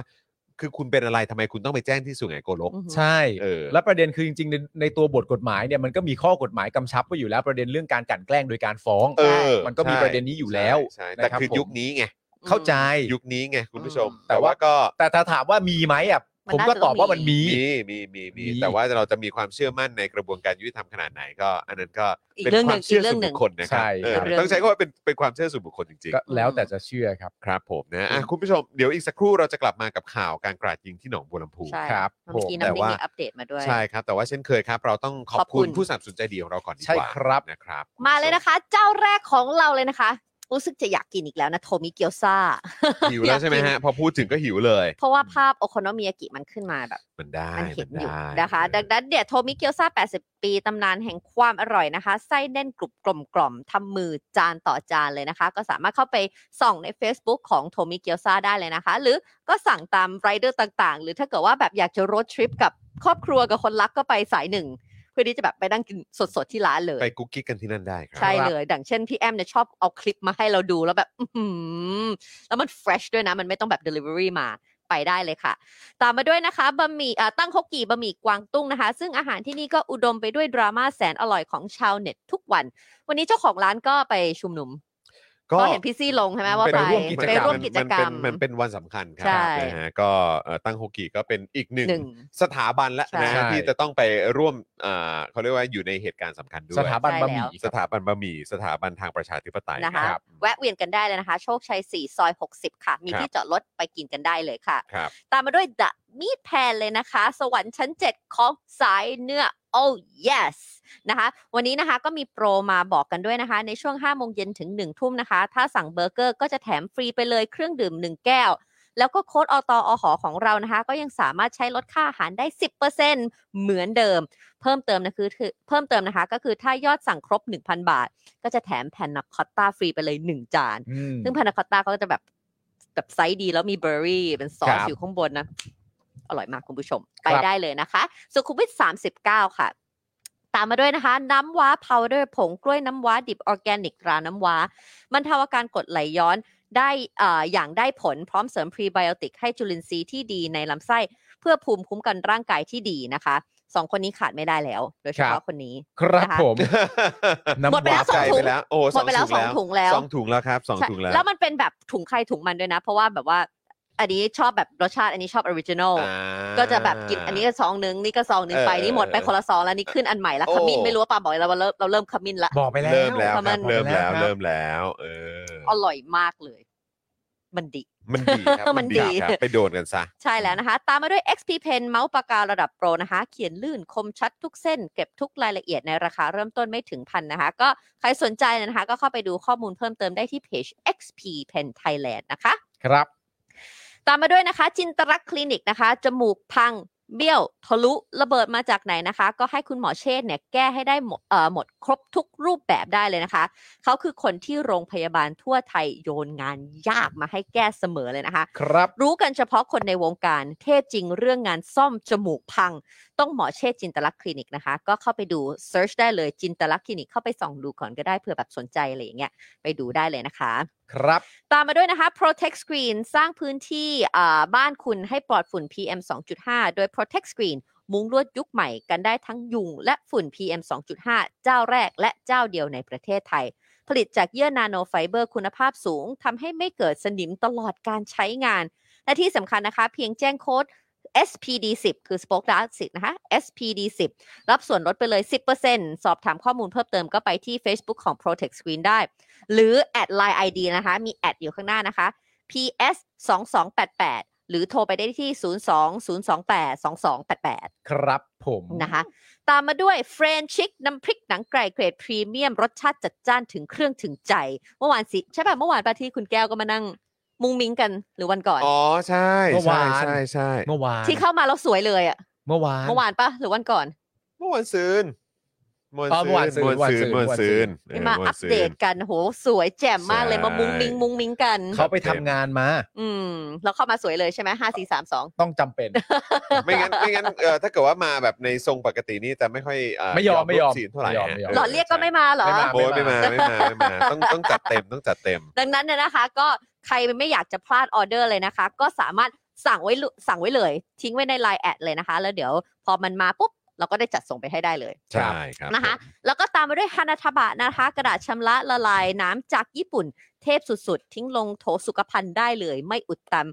แถมยังมีแกนม้วนที่มีกลิ่นหอมช่วยดับกลิ่นในห้องน้ำได้อีกต่างหากเลยนะคะ ซึ่งเรามีนักวิทยาศาสตร์เด็กน้อยอะไรก็มาพิสูจน์กันแล้ว ครับ ว่าของ ผม เขาดีจริง ฮะ ๆ มันย่อยสลายไปเลยนะคะ ไม่อุดตันแน่นอน และที่สำคัญนะคะ เราก็ยังมีพื้นที่ว่าง ให้คุณผู้ชมมาช่วยสนับสนุนมีนี่ที่วางชี้สิบัมที่วางโฆษณาตรงนี้ได้เลยนะคะ สามารถโทรมาหาเราได้เลยนะคะ ที่ 0858275918 เลยนะคะพ่อหมอรอรับอยู่นะคะ หรือง่ายอีกทีนึงนะคะ ก็คือ inbox มาที่ Facebook ของ Daily Topic ได้เลยนะคะ ครับผมขอบพ ง่าย ระ มาก คุณ เลย ทุกท่านนะครับ ใช่แล้วนะคะ อ่า เดี๋ยวผมกำลังเอ่อพอดี อัป ไป เดต เห็น ใช่ไหม ไปเห็นไปเห็นโพสต์ของทางพี่พีภพซึ่งผมก็เป็นคนที่ที่ follow แกอยู่เป็นประจำอยู่แล้วนะครับ ครับ นะแล้วก็แกก็มักจะมีข่าวจากแบบมุมมองของต่างชาติเนี่ยเออเขาก็แบบเหมือนเวลาพูดถึงประเทศไทย หรือว่าเหตุการณ์ที่มันเกิดขึ้นทั่วโลกแล้วก็สะท้อนกลับมาไทยเนี่ยพี่พีภพเนี่ยก็จะเป็นคนที่คอยอัปเดต ค่ะ อะไรพวกนี้อยู่เสมอ แล้วก็เอิ่มพอดีเพิ่งเห็นทวีตหนึ่งคือก็บอกว่าเออ เรามักคิดว่าสหรัฐเนี่ยฆ่ากันตายเพราะปืน เพราะปืนเนี่ยสูงมากทั้งที่ ค่ะ ไทยเองเนี่ยนะครับก็มีจำนวนผู้เสียชีวิตจากปืนสูงแห่งหนึ่ อ่าง ใน ใช่ เอเชี ใช่ ยเหมือ ใช่ นกัน ใช่ สูงกว่าสหรัฐนะครับ ครับ แม้อัตราครอบครองปืนตามกฎหมายของไทยเนี่ยไม่ติด 25 อันดับแรกของโลกนะครับ อืม แต่เราเนี่ยมีปืนเถื่อนอยู่เกลื่อนกลาดนะครับ อืม ครับ ถ้าเกิดไม่แก้ตรงนี้เนี่ยจะแก้ที่ไหนครับนะฮะ อืม ข่าวเนี่ยก็ไปกันทั่วโลกแล้วนะครับ ครับ นะฮะ แล้วเวลา ก็ เราคิดถึงแบบได้ข่าวกราดยิง เราจะเหมือนจะคอนเน็กไปที่อเมริกาก่อนว่าจะมี ใช่ การยิง แล้ว แบบนี้ แล้วผมก็รู้สึกเห็นด้วยกับโพสต์หนึ่งของทางพี่พี่เอ่อพี่พิภพนะครับ คืออันเนี้ยครับเดี๋ยวเดี๋ยวผมส่งให้ส่งให้อาจารย์แบงค์ได้ไหมเดี๋ยวอาจารย์แบงค์เอ่อ เอาขึ้น เออลองลองเอาขึ้นหน่อยได้ไหมเดี๋ยวกันนะเอ่อแบงค์ปึ๊บปึ๊บปึ๊บแบงค์อ่าเจอละโอเค ส่งไปให้แล้วมันก็เป็นมันเป็นภาพแบบเอ่อที่ว่าประเทศไทยเป็นประเทศเดียวในโลกหรือเปล่า ที่มีวัฒนธรรมปืน หรือว่าเป็นการ culture อย่างเปิดเผย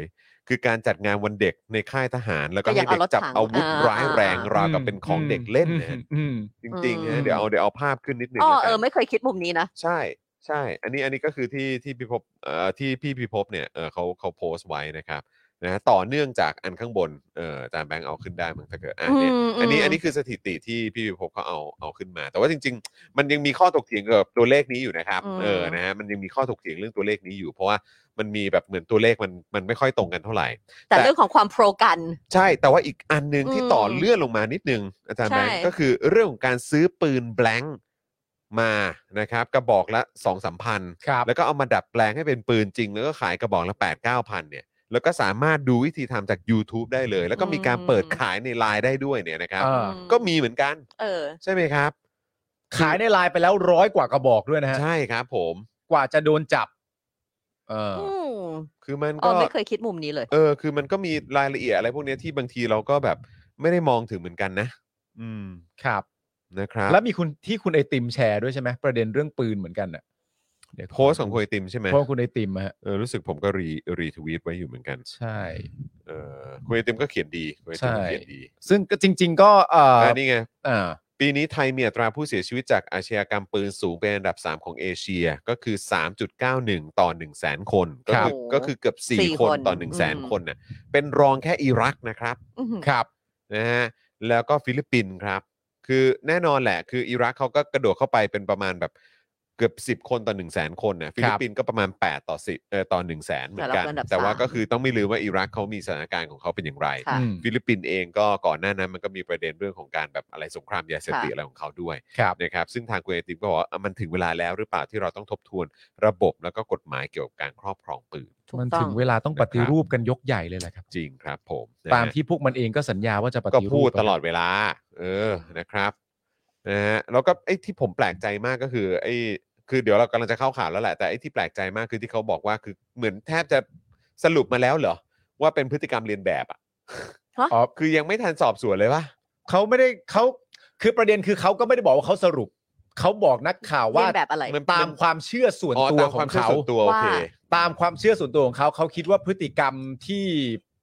แต่มันก็ไม่ควรออกมาแสดงความเห็นอย่างนั้นอยู่ดีอะ ก็กูก็ถึง หมาย โพ ถึ ส ง ต์ไป ว่า เออ ก็ใช่ไง ว่าเห็นฝรั่งทำแล้วทำอย่าง พ เงี้ ฤ ย ติกรร เหรอ มเรียนแบบการกราดยิงที่ชิคาโก อะไรอย่างเงี้ย คือบอกว่าที่ทำไปนี่ก็คงจะแบบทำแบบเป็นพฤติกรรมเรียนแบบ ซึ่งเราก็ ซึ่ง แบบ ไอ้คำพูดอะไรต่างๆนานา เดี๋ยวสิ เหล่าเนี้ย เออ เราควรจะทำลายมันไปทิ้งตั้งแต่เอ่อนานมากแล้วและล่าสุดก็คือการเกิดเหตุการณ์ยิงที่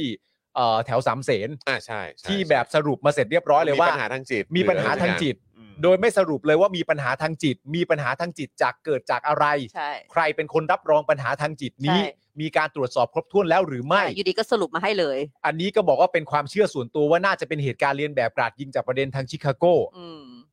ซึ่งเอามาจากไหนอะฮะ ใช่ อืม หรือพูดออกมาทำไมอะฮะ ตลกมาก มาไหนๆแล้วก็พูดถึงแล้วแล้วก็ อ่ะงั้นเดี๋ยวเราเข้าข่าวนี้กันดีกว่านะครับ โอเค ว่ารายละเอียดเป็นอย่างไรบ้างครับ นะเราเราทุกคนในสตูแล้วเชื่อคุณผู้ชมก็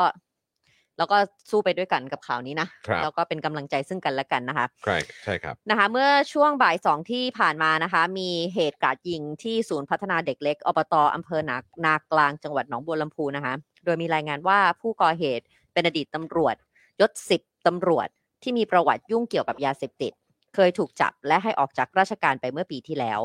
ซึ่งหลังก่อเหตุนะคะ ก็ได้หลบหนีก่อนที่เวลาต่อมาก็รายงานว่าผู้ก่อเหตุก็ได้ยิงตัวเองพร้อมลูกและภรรยาเสียชีวิตที่บ้านพักนะคะ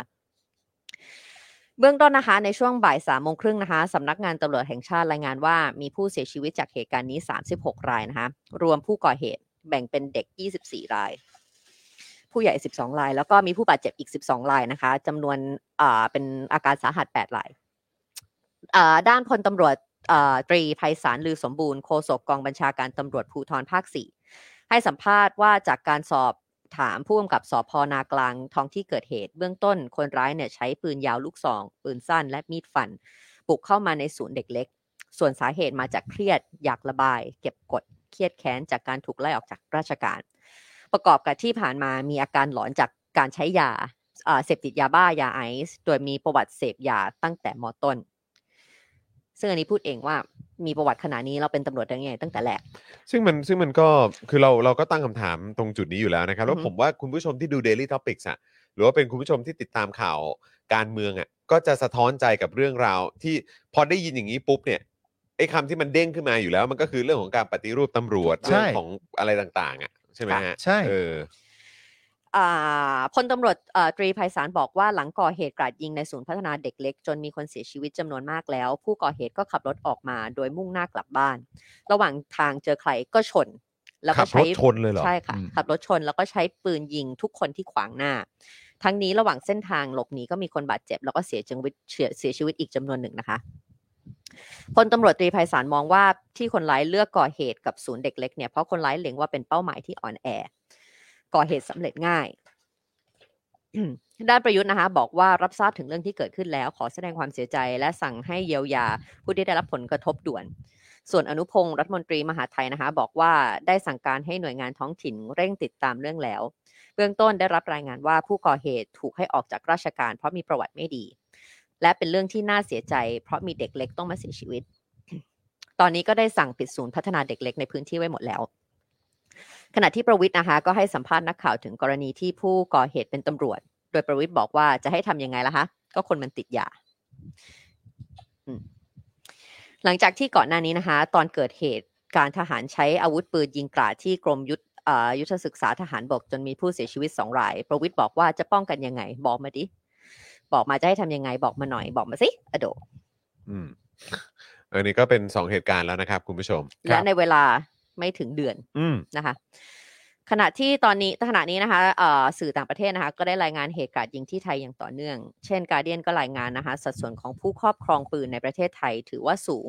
กว่าประเทศบางประเทศในภูมิภาคนี้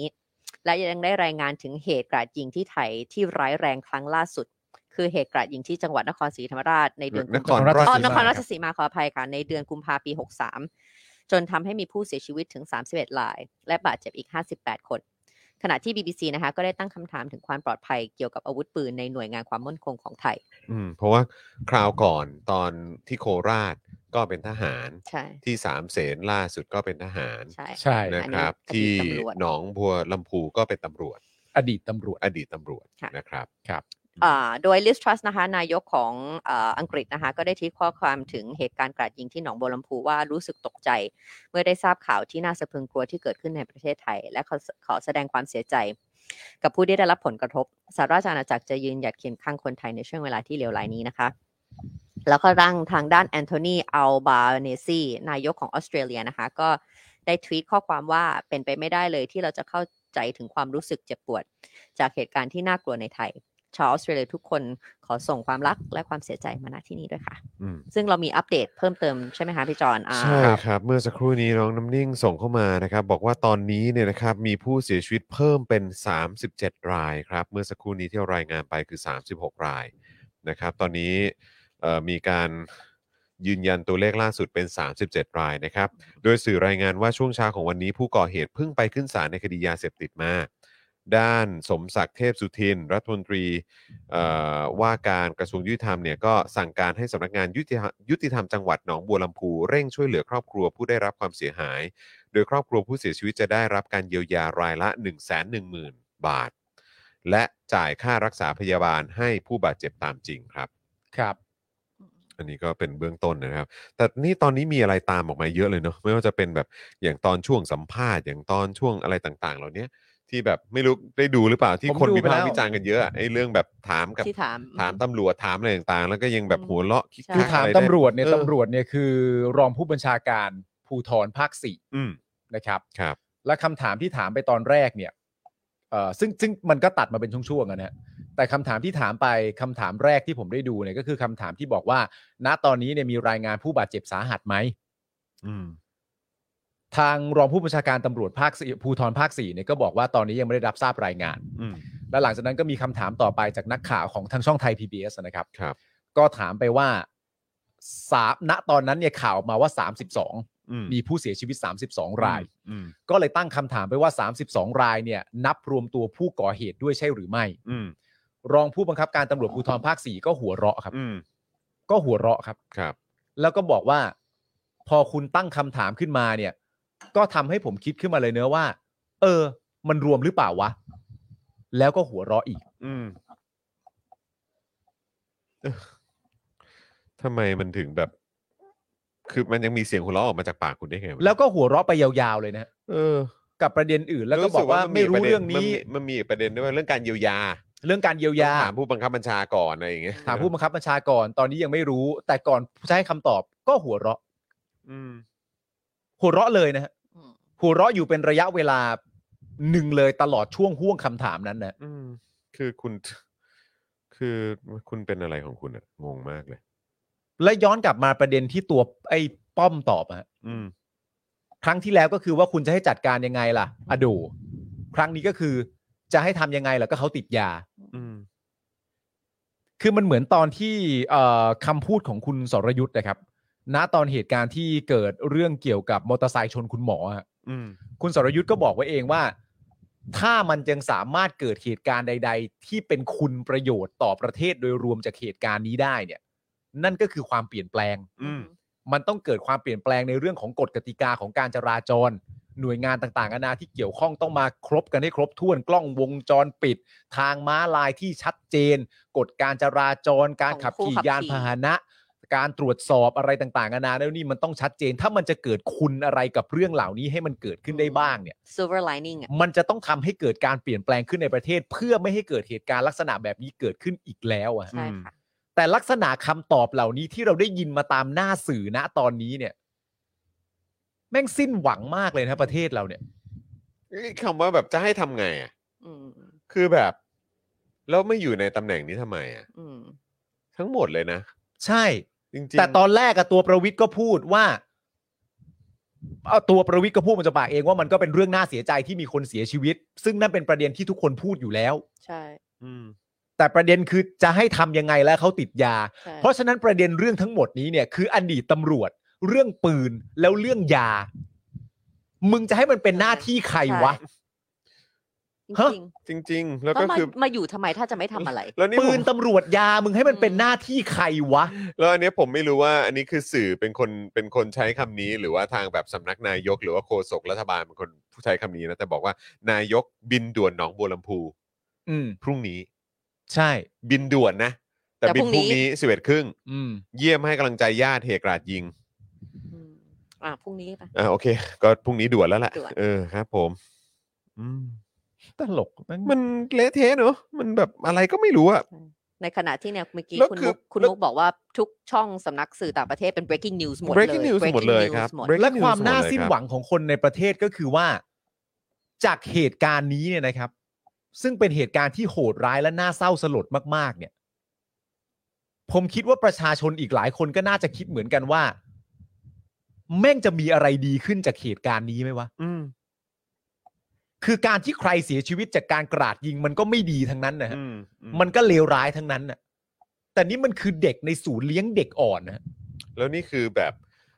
เท่าที่ฟังเรื่องของอาวุธเนี่ย นี่คือมันมันสยองขวัญมากเลยนะ เพราะว่าก็คือนอกจากจะใช้ปืนสั้น ใช่ค่ะ แล้วเนี่ย มี ก็มี มีด ลูกซองลูกซองด้วย นี่ แล้วก็ใช้มีด ฟันเด็กฟันคนท้องฟันอะไรต่างๆ ขับรถชนแล้วก็ คือไม่สนอะไร ยิงคนระหว่างทาง ใช่ อะไรแบบเนี้ยคือแบบ และสุดท้ายก็ปลิดชีวิตตัวเองพร้อมลูกเมีย สรุปว่าก็คือก็คือไอ้ที่เราพูดกันไปเนี่ยจริง ๆ แล้วมันมี 4 เหตุการณ์ด้วยกันนะ อืม นับนับถึงตอนเนี้ยที่มันถือว่าเป็น 4 เหตุการณ์ล่าสุดเนี่ย อืม เออก็คือเดี๋ยวกันนะ มีเหตุการณ์ก็คือที่โคราช อืม ใช่ไหมครับ มีเหตุการณ์ที่โคราช 31ศพอันนี้ ใช่ ก็เป็นทหารคลั่งใช่ไหม ใช่ แล้วก็มีสาม แล้วก็ เซน มีกราดยิงที่โรงพยาบาลสนามด้วย ใช่ นะ สอ ค ง รับ ศพ อันนี้ก็ทหารเหมือนกัน ค่ะ ก็สองศพ ครับ นะครับ แล้วก็ทหารคลั่งที่เราเพิ่งพูดกันไป สามเสน อะไรคือเขาใช้คำว่าทหารคลั่งอะนะเออที่สา ส ม อง เสน ศพ เนี่ยก็สองศพนะครับ แล้ แล้ว ว ก็ ก็ อะไร ล่าสุดก็เป็นตำรวจ สามสิบเจ็ด สามสิบเจ็ดศพครับ อืม สามสิบเจ็ดศพครับอมตอนฟังสัมภาษณ์สดแล้วตำรวจหัวเราะคนญี่ปุ่นพูดขึ้นมาว่า ฉันรู้สึกเศร้าและสงสารเหยื่อมากกว่าเขาอีกละมั้ง หมายถึง คุณบุ๊ค ตำรวจที่ต้องปฏิบัติหน้าที่เนี่ย หัวเราะ หัวเราะแบบนั้นน่ะนะฮะคุณมุกบอกว่าหน้าชาเลยนะครับนะฮะคุณทศพลบอกว่าด่วนเราคงไม่เท่ากันนะครับ และในประเด็นนี้อย่างที่ผมบอกนะฮะว่าการก่อให้เกิดการเปลี่ยนแปลงเนี่ย ผมก็คิดโอ้โหเหี้ยใจคนนี้แม่งแบบ วันนี้หนึ่งหนึ่งในโพสต์วันนี้ที่โพสต์กันทุก ๆ คนเนี่ยหนึ่งในโพสต์วันนี้ก็ก็เป็นการโพสต์ของเอ่อสสวิโรธ อืม ลัคนาอดิศรซึ่งก็โพสต์ในประเด็นว่า เรื่องเกี่ยวกับการปฏิรูป เรื่องเกี่ยวกับปืน เรื่องเกี่ยวกับเจ้าหน้าที่ ก็เป็นสิ่งที่สสวิโรธโพสต์ลงไป อืม แล้วก็มีคนในคอมเมนต์มาคอมเมนต์ในโพสต์ของสสวิโรธว่าสสวิโรธมึงไม่เสียใจเลยเหรอ อืม มึงก็โยงเข้าประเด็นเรื่องการเมืองเลยเหรอ อืม แล้วกูก็เข้าไปดูว่าไอ้ทวิตเตอร์ที่มันโพสต์อย่างนั้นในแง่ของการต่อต่อว่าสสวิโรธเนี่ยแบบ เฮ้ย เป็น ทำไมทำไมสสวิโรธโพสต์ประเด็นเอาเรื่องการเมืองมา ใช่ เกี่ยวข้องนะตอนนี้เหรอสสวิโรธไม่ละอายแก่ใจเลยเหรอสสวิโรธผมก็ ช่วย เข้าไปดู โอกาส ว่าเขาชื่ออะไร แม่งกันลันเพียบเลย อืม อืม กันลันเพียบเลย อืม แล้วเข้าไปดูว่าโพสต์อะไรกันบ้าง ผมก็ไม่เห็นว่าคนที่เรียกตัวเองว่าฝั่งประชาธิปไตยจะมีอะไรตะกิดตะขวงใจกับผู้ที่ต้องการให้เกิดการเปลี่ยนแปลงจากเหตุการณ์ที่เกิดขึ้น ใช่ เพราะการแสดงความเสียใจอย่างเดียวมันไม่ได้ ใช่ มันไม่มีอะไร มัน มันไม่ได้เกิดการเปลี่ยนแปลงสำหรับอนาคต ใช่ครับ เราแสดง อืม เราแสดงความเสียใจกับอะไรก็ได้นะครับ ที่ทุกคนรู้สึกเหมือนกันน่ะ อืม แต่ถ้าเกิดว่าเราไม่กระตุ้นให้เกิดการเปลี่ยนแปลงเลยเนี่ย เราก็ต้องแสดงความเสียใจกับเหตุการณ์เหล่านี้อีกตลอดไปนะฮะ ไม่แล้วก็คือก็คือมันก็เหมือนกับที่เราก็เคยดู stand เอ่อ stand up comedy เนอะแอนโทนีเจสันิกเนอะ เออ ที่บอกว่า เอ่อไอ้ถ้าเราแค่โพสต์กันแค่ว่าขอแสดงความเสียใจกับเหตุการณ์ที่เกิดขึ้นด้วย มันไม่ได้เกิดเฮียอะไรขึ้นมาเลยนะครับ ใช่ครับ คือมันมันไม่ได้เกิดเฮียอะไรขึ้นมาที่นำพาไปสู่การเปลี่ยนแปลงอันนั้น ใช่ ใช่ แต่มันคือการพยายามผลักดันให้มันเกิดการเปลี่ยนแปลงอะ ใช่ คือแน่นอนคุณแสดงความเสียใจกับมันได้ ใช่ แต่ถ้าคุณแค่ แล้วยั แส งไง ดงความ ต่อ เสียใจอย่างเดียวแล้วคุณก็ move on ไปเรื่องอื่นต่อ ใช่ มันไม่ได้ อืม เกิดอะไรขึ้นมาอยู่แล้ ใช่ ว ซึ่งจริง ๆ เรื่องเนี้ยไอการปฏิรูปอะไรต่างๆนานาเนี่ยไอตำรวจทหารอะไรต่างๆนานาเรื่องกฎกติกาเรื่องปืนมันต้องปฏิบัติมันต้องปฏิรูปกันแน่ๆอยู่แล้วนะฮะ อืม แต่จริง ๆ ประเด็นนี้ก็ คือถ้ามีแล้วก็ดีมากนะฮะ อืม ถ้าไม่มีก็อยากให้มีมากๆ เพราะว่า สื่อฮะ อืม คือ ถ้าสมมติว่าสื่อไทยยังคงรายงาน แค่ประเด็นจำนวนนะฮะห แค่ รือป แค่ ระ เห เด็น ตุการณ์ที่ ลำ เกิดขึ้น หรือประเด็นลำดับเหตุการณ์ที่เกิดขึ้นเนี่ย ม มันจะไม่ช่วยเลยนะฮะ อืม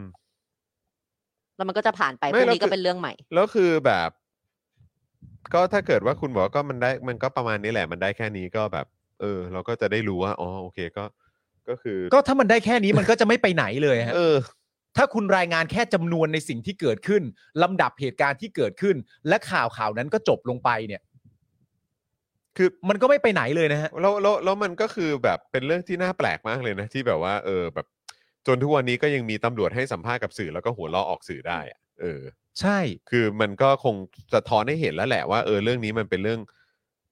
ซีเรียสขนาดไหนในมุมมองพวกเขาอะ ค่ะ อืม เนอะมันก็แค่นั้นเลยนะครับ ฟูมาก โอเคนะครับก็เดี๋ยวถ้ามีอะไรอัปเดตเพิ่มเติมขึ้นมา เดี๋ยวเราก็จะ ครับ มาทยอยอัปเดตกันด้วยนะครับ แต่ตอนนี้เท่าที่เราติดตามกันอยู่ก็ ก็ป คื ระ อ มาณนี้อยู่ ต้องต้องอยู่ใกล้ชิดกับครอบครัวที่สูญเสียกันแบบ ใช่ ครับ ที่สุด ผม เลยครับ เพราะนี่คือ เนี่ยเด็กในศูนย์สามสิบกว่าคนรอดคนเดียวนะฮะ ครับ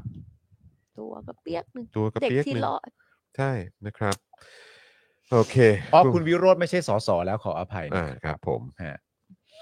ก็เป็นสายการเมืองแหละ ใช่ นะครับ นะฮะก็ทุกอย่างมันก็เกี่ยวกับการเมืองจริงๆอ่ะนะครับ โอเคครับคุณผู้ชมครับ คราวนี้เรามากันที่ประเด็นเอ่อน้ำท่วมหน่อยดีกว่า โอเ นะครับ ประเด็นของน้ำท่วมนะครับเอ่อก็มีการเดี๋ยวเราต้องมาดูกันนะครับ เพราะว่าทางอนุพงศ์นี่ก็ออกมายืนยันแล้วว่ายังไงก็จะไม่ซ้ำรอยปี 54 ครับค่ะ นะครับ ก็ดูแต่ละเหตุการณ์สิครับที่มันเกิดขึ้นในประเทศนี้ในช่วงเดือนที่ผ่านมาก็ได้ ครับ ลากจนมาถึงวินาทีเนี้ยที่เพิ่งเกิดเหตุการณ์ที่หนองบัวลำพูเนี่ยนะครับวันก่อนก็น้ำท่วมหนัก วันก่อนคุณก็ติดติดติดเอ่อรถติดอยู่บนถนนเนี่ย ตอนใช่ไหม ครับหก แล้ว ชั่ว ตอน โมง นี้ยังผวาอยู่เลยเวลานึ ยังกถึ น ง อยอยู่ เมื่อวั เลย จันทร์ที่ผ่านมาแล้วแบบวันเนี้ยวันเนี้ยที่บ้านอ่ะ เออ เริ่มฝนตก เออ ออกมาอย่างเร็วเลยอ่ะ เออ คือแบบปั๊มไปใส่เปลี่ยนจะป่ะ ใช่ ออกเลย มันเป็น trauma ฮะ จริง ใช่ ๆมัน มันเป็น ทำมา trauma ถ่าย เออจริง ใช่ ๆ ใช่ เพราะว่า ใช่ ในระยะเวลาหกชั่วโมงอะจอนนั่ง อืม คิดกระปั๊มเล่นๆ หลังจากที่ผ่านมาแล้วอะไรอย่างเงี้ยว่าแบบ อืม หกชั่วโมงเราทำอะไรได้มั้ง เออ ใช่ เราบินไปญี่ปุ่นได้ ใช่ครับ เรา ออ ไปไปหัวหินจากบ้านป่าไม่ใช่บ้านเราเลยนะ ออออ เราก็ยังว่ายน้ำกินข้าวเย็น เออใช่ enjoy ยังได้อยู่ ใช่ถูกต้อง แต่เรานั่งอยู่ แต่นี่ มีอ คือ ยู เสียเวลา 6 ชั่วโมงครับ ใช่ ่ เออ แล้วบางจุดเนี่ยอยู่เฉยๆ25 นาทีอะจอน มมม อยู่เฉยๆ เอ อะ อเออมัน แล้วเสียง มันโหดร้ายมาก น้ำที่อ นะ ยู่ข้างใต้ที่ได้ยินเสียง เออก ระรึกกระรึกแล้ว ครับ แบบ ผม อ้าวโอ้โห ตอนแรกอะกูก็จะ นึกว่านึกว่าอยู่กับธรรมชาติ ตอนแรกกูก็จะอดทนได้อยู่แล้เอวอ ดันบังเอิญเจอพี่โอ๊ต อ่ะค พอ รับ พี่โอ๊ตถามว่าอดทนกันมากไปว่าพวกเธออะ ใช่ขึ้นเลย ขึ้นเลย ขึ้นเลยนะครับอ่ะก็เพราะเพราะฉะนั้นคือเขาก็บอกนะ ว่าจะไม่ซ้ำรอยปี 54 ครับ นะก็ลองซ้ำรอยปี 54 สิ พวกคุณคงไม่เหลืออะไรแล้วแหละจริ ใช่ งๆ อันนี้พูดจริง ๆ เลยนะ คือพวกคุณจะไม่เหลืออะไรเลยนะเนี่ย ใช่ เพราะเหตุการณ์วันนี้ที่เพิ่งเกิดขึ้นไปก็ที่สุดของการซ้ำเติมความไร้ประสิทธิภาพของพวกคุณ ใช่ นะเพราะตั้งแต่คุณเข้ามาตอนปี 57 เนี่ยตำรวจก็นั่งอยู่กับคุณด้วย ใช่ ถูกต้อง ใช่ไหมล่ะ เพราะฉะนั้นคือมันก็เป็นองค์กรที่ที่คุณคุมอยู่ไง ใช้คำนี้เลยว่าคุณคุมอยู่ ใช่ แต่คือมันยังเกิดเหตุการณ์แบบนี้อยู่เนี่ย แล้วก็ยังไม่นับเหตุการณ์ยังนี่ยังไม่ได้พูดถึงเหตุการณ์ที่มันผ่านมาด้วยนะ เออ นะฮะที่เห็นแบบโอ้ยงามหน้ามากกับตำรวจไทยเนี่ย ครับ นะครับ อันนี้คือถ้านะถ้าคุมน้ำยังไม่ได้กับงบประมาณที่คุณเสียไปเนี่ย อืม นะครับ ผมว่าเรื่องใหญ่แล้วคุณ อ่า นะครับ งั้นเรามาดูกันหน่อย มาดูกันหน่อย งบประมงงบประมาณนี่มันเท่าไหร่กันบ้างละเนาะเนี่ย เนี่ย นะ แต่ ฮะ ชอบเนี่ยเขาบอกว่าไม่ซ้ำปี 154 เพราะปีนี้พายุและมรสุมก็ไม่ได้มากเท่าปี 54 โอ้โห โอ้ค่ะ ไม่รู้ข้อมูลใครเป็นยังไงบ้างนะครับ มึงนับเดือนไหนอะ อืม ครับ นั่น อ่ะ น่ะสิ พี่ปาล์มใช่ไหม ครับ หลังจากที่พลเอกอนุพงษ์เผ่าจินดา อนุพงษ์เผ่าจินดาครับ ครับผม รัฐมนตรีว่าการกระทรวงมหาดไทยนะครับ ให้สัมภาษณ์ว่าเหตุการณ์น้ำท่วมในปัจจุบันจะไม่ซ้ำรอยปี 54 เพราะปีนี้พายุและร่องมรสุมเนี่ยนะครับ ไม่ได้มากเท่ากับปี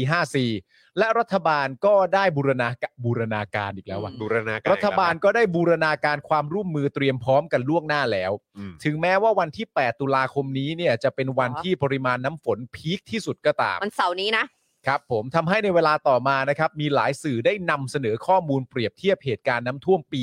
54 กับเหตุการณ์น้ำท่วมที่กำลังเกิดขึ้นในปีนี้ ก็ ค่ะ ไหนๆอนุพงศ์ก็พูดแบบนี้แล้ว มันก็ต้องเปรียบเทียบกันหน่อย ค่ะ นะครับผม โดยทางด้านเอ่อ BBC ไทยนะครับ ได้รายงานข้อมูลเปรียบเทียบว่าในปี 2554 เนี่ย ฝนมาเร็วกว่าปกติ คือมาตั้งแต่เดือนมีนาคม และมีปริมาณมากกว่าปกติทุกเดือน จากปรากฏการณ์ลานิยานะครับผมทำให้ปริมาณฝนสะสมทั้งประเทศนะครับ ตั้งแต่เดือนมกราคมถึงเดือนตุลาคมเนี่ย สูงกว่าค่าเฉลี่ย 35% อือหือ เฉพาะพื้นที่กทมนะครับ ที่มีปริมาณน้ำฝนสะสมทั้งปีเนี่ยอยู่ที่ 2,257.5 มิลลิเมตรครับ ก็คือสูงกว่าค่าเฉลี่ย 35%นะ ค่ะ ต้องครับ ผม อันนั้นคือปี 54 ครับผม นะครับ ยังจำภาพได้เลยว่าจำไม่ได้จังหวัดอะไรเขาที่เขาเอ่อมีแม่น้ำอ่ะแล้วเขาก็จะบอกว่าเคยสูงสุดเท่าเนี้ย อืม ใน อืม อดีตอ่ะ อืม แล้วห้าสี่เนี่ยเลยขึ้นไปอย่างนี้เลยอ่ะ อุ้จริงเหรอ ใช่หน้าผาจำไม่ได้ที่จะนานแล้วอ่ะ แต่ว่าคือเขาเคยให้ดูว่าน้ำท่วมเคย อัน มี นั้นก็ แค่เนี่ คื ย อด้วยปริมาณน้ำใช่ไหม ใช่ ครับ แต่ว่า อันนั้นมันอยู่ใน ปี54 แม่น้ำเลย ใช่ อ่าอ่า แต่ปี 54เนี่ยมันเลยจุดสูงสุดที่เขาเคยไปแบบ โอ้โห อย่างนี้อ่ะแล้วแบบ คือแบบถ้ามันถ้าถ้าขนาดแม่น้ำ อืม น้ำยังเยอะขนาดนั้นนี่คือ เออ แบบ คือแบบแม่งวิปริตมากอะ ใช่ โหดมาก เนอะเออ รู้สึกวันนี้ก็มีข่าวว่าที่ไหนนะไม่แน่ใจชัยนาทหรือเปล่าไม่แน่ใจที่น้ำท่วม 2 เมตรแล้วอะ สองเมตรแล้วอะ เออ ก็คือเอ่อชั้นล่างจบแล้วอะ อืม แต่ก็อย่างที่บอกไปวันก่อนที่ดูคลิปช่องสามนะมั้ง ค่ะ เอออ ม ที่ถามชาวอายุทยา อ่าใช่ค่ะ ที่บอกว่านี่ก็ยกบ้านสองเมตรครึ่งแล้ว เรา นะ จะให้ทำยังไง แล้วจะให้กูยกรู้สึกว่ารู้สึกว่ามันจะขึ้นมาสามเมตรมั้ง อืม เออ หรือบาง แล้วจะ พื้นที่ ทำยังไง เข้าใจว่า 4 เมตรนะ อืม ใช่ แต่คือเขาบอกจะให้สูงกว่านั้นเนี่ย ก็คือคือกูต้องกูก่อเมนแล้วอะ อืม คือถ้าจะจะ คือ จะ คือ จัด เทียบ บ้าน กับ เรือนไทยยังไม่พอเล คื ย อไม่ต้องพูดถึงบ้าน ใช่ เผาเหอะ อย่าอยู่เลย อยู่ไม่ได้แล้วล่ะฮะ ใช่ ถึงตอนนั้นฮะ แล้วปีนี้ยังไงปั๊มเมื่อกี้คือ 54 ข ใช่ ณะ ไหม ที่ปีนี้ครับฤดูฝนเริ่มต้นเร็วกว่าปกติ เพราะปรากฏการณ์ลานิญาเช่นกันนะ นั่น ครับ ไง อืม ส่งผลให้หลายพื้นที่เนี่ยมีปริมาณน้ำฝนสะสมสูงขึ้น แต่กองอำนวยการน้ำแห่งชาติเนี่ยยืนยันว่าไม่รุนแรงเท่าปี 2554 นะครับ ครับ โดยปริมาณฝนทั้งประเทศในช่วงเดือนมกราคมถึงกันยายนเนี่ยสูงกว่าค่าเฉลี่ยประมาณ 205มิลลิเมตร อืม คิดเป็น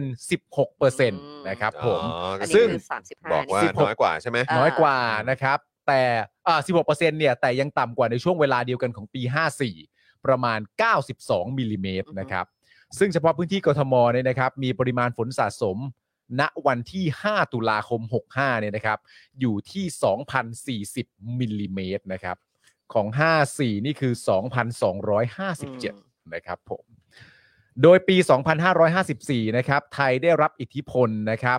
ทั้งทางตรงและทางอ้อมจากพายุที่เคลื่อนตัวมาจากทะเล อือฮึ จีนใต้นะครับ รวมทั้งหมดเนี่ยก็มี 5 ลูกด้วยกันนะครับ ใช่ แต่มี 1 ลูกที่ได้รับผลกระทบเต็มๆนะครับ ผมนั่นก็คือพายุนกเต็นนะครับ อือฮึ ขณะที่ปีนี้เนี่ยมีพายุ 3 ลูกอ่าโดยได้รับผลกระทบโดยตรงเนี่ยหนึ่งลูกก็คือพายุโนรู เหมือนโนรูนี่คือเพิ่งผ่านมาหยกๆกัน โน เลยเนี่ย รูนี่แบบว่าสโอ้ด โห สดๆร้อนๆเลย โนรู โนรู โน เนี่ย รูนี่แบบว่า ครับ ม เมื่อวันก่อนบางที่โนรูก็มา ครับ ใช่ไหมแล้วก็รายงานว่าโนรูจะมาอีกรอบนึงแล้วกรุงเทพอ่ะ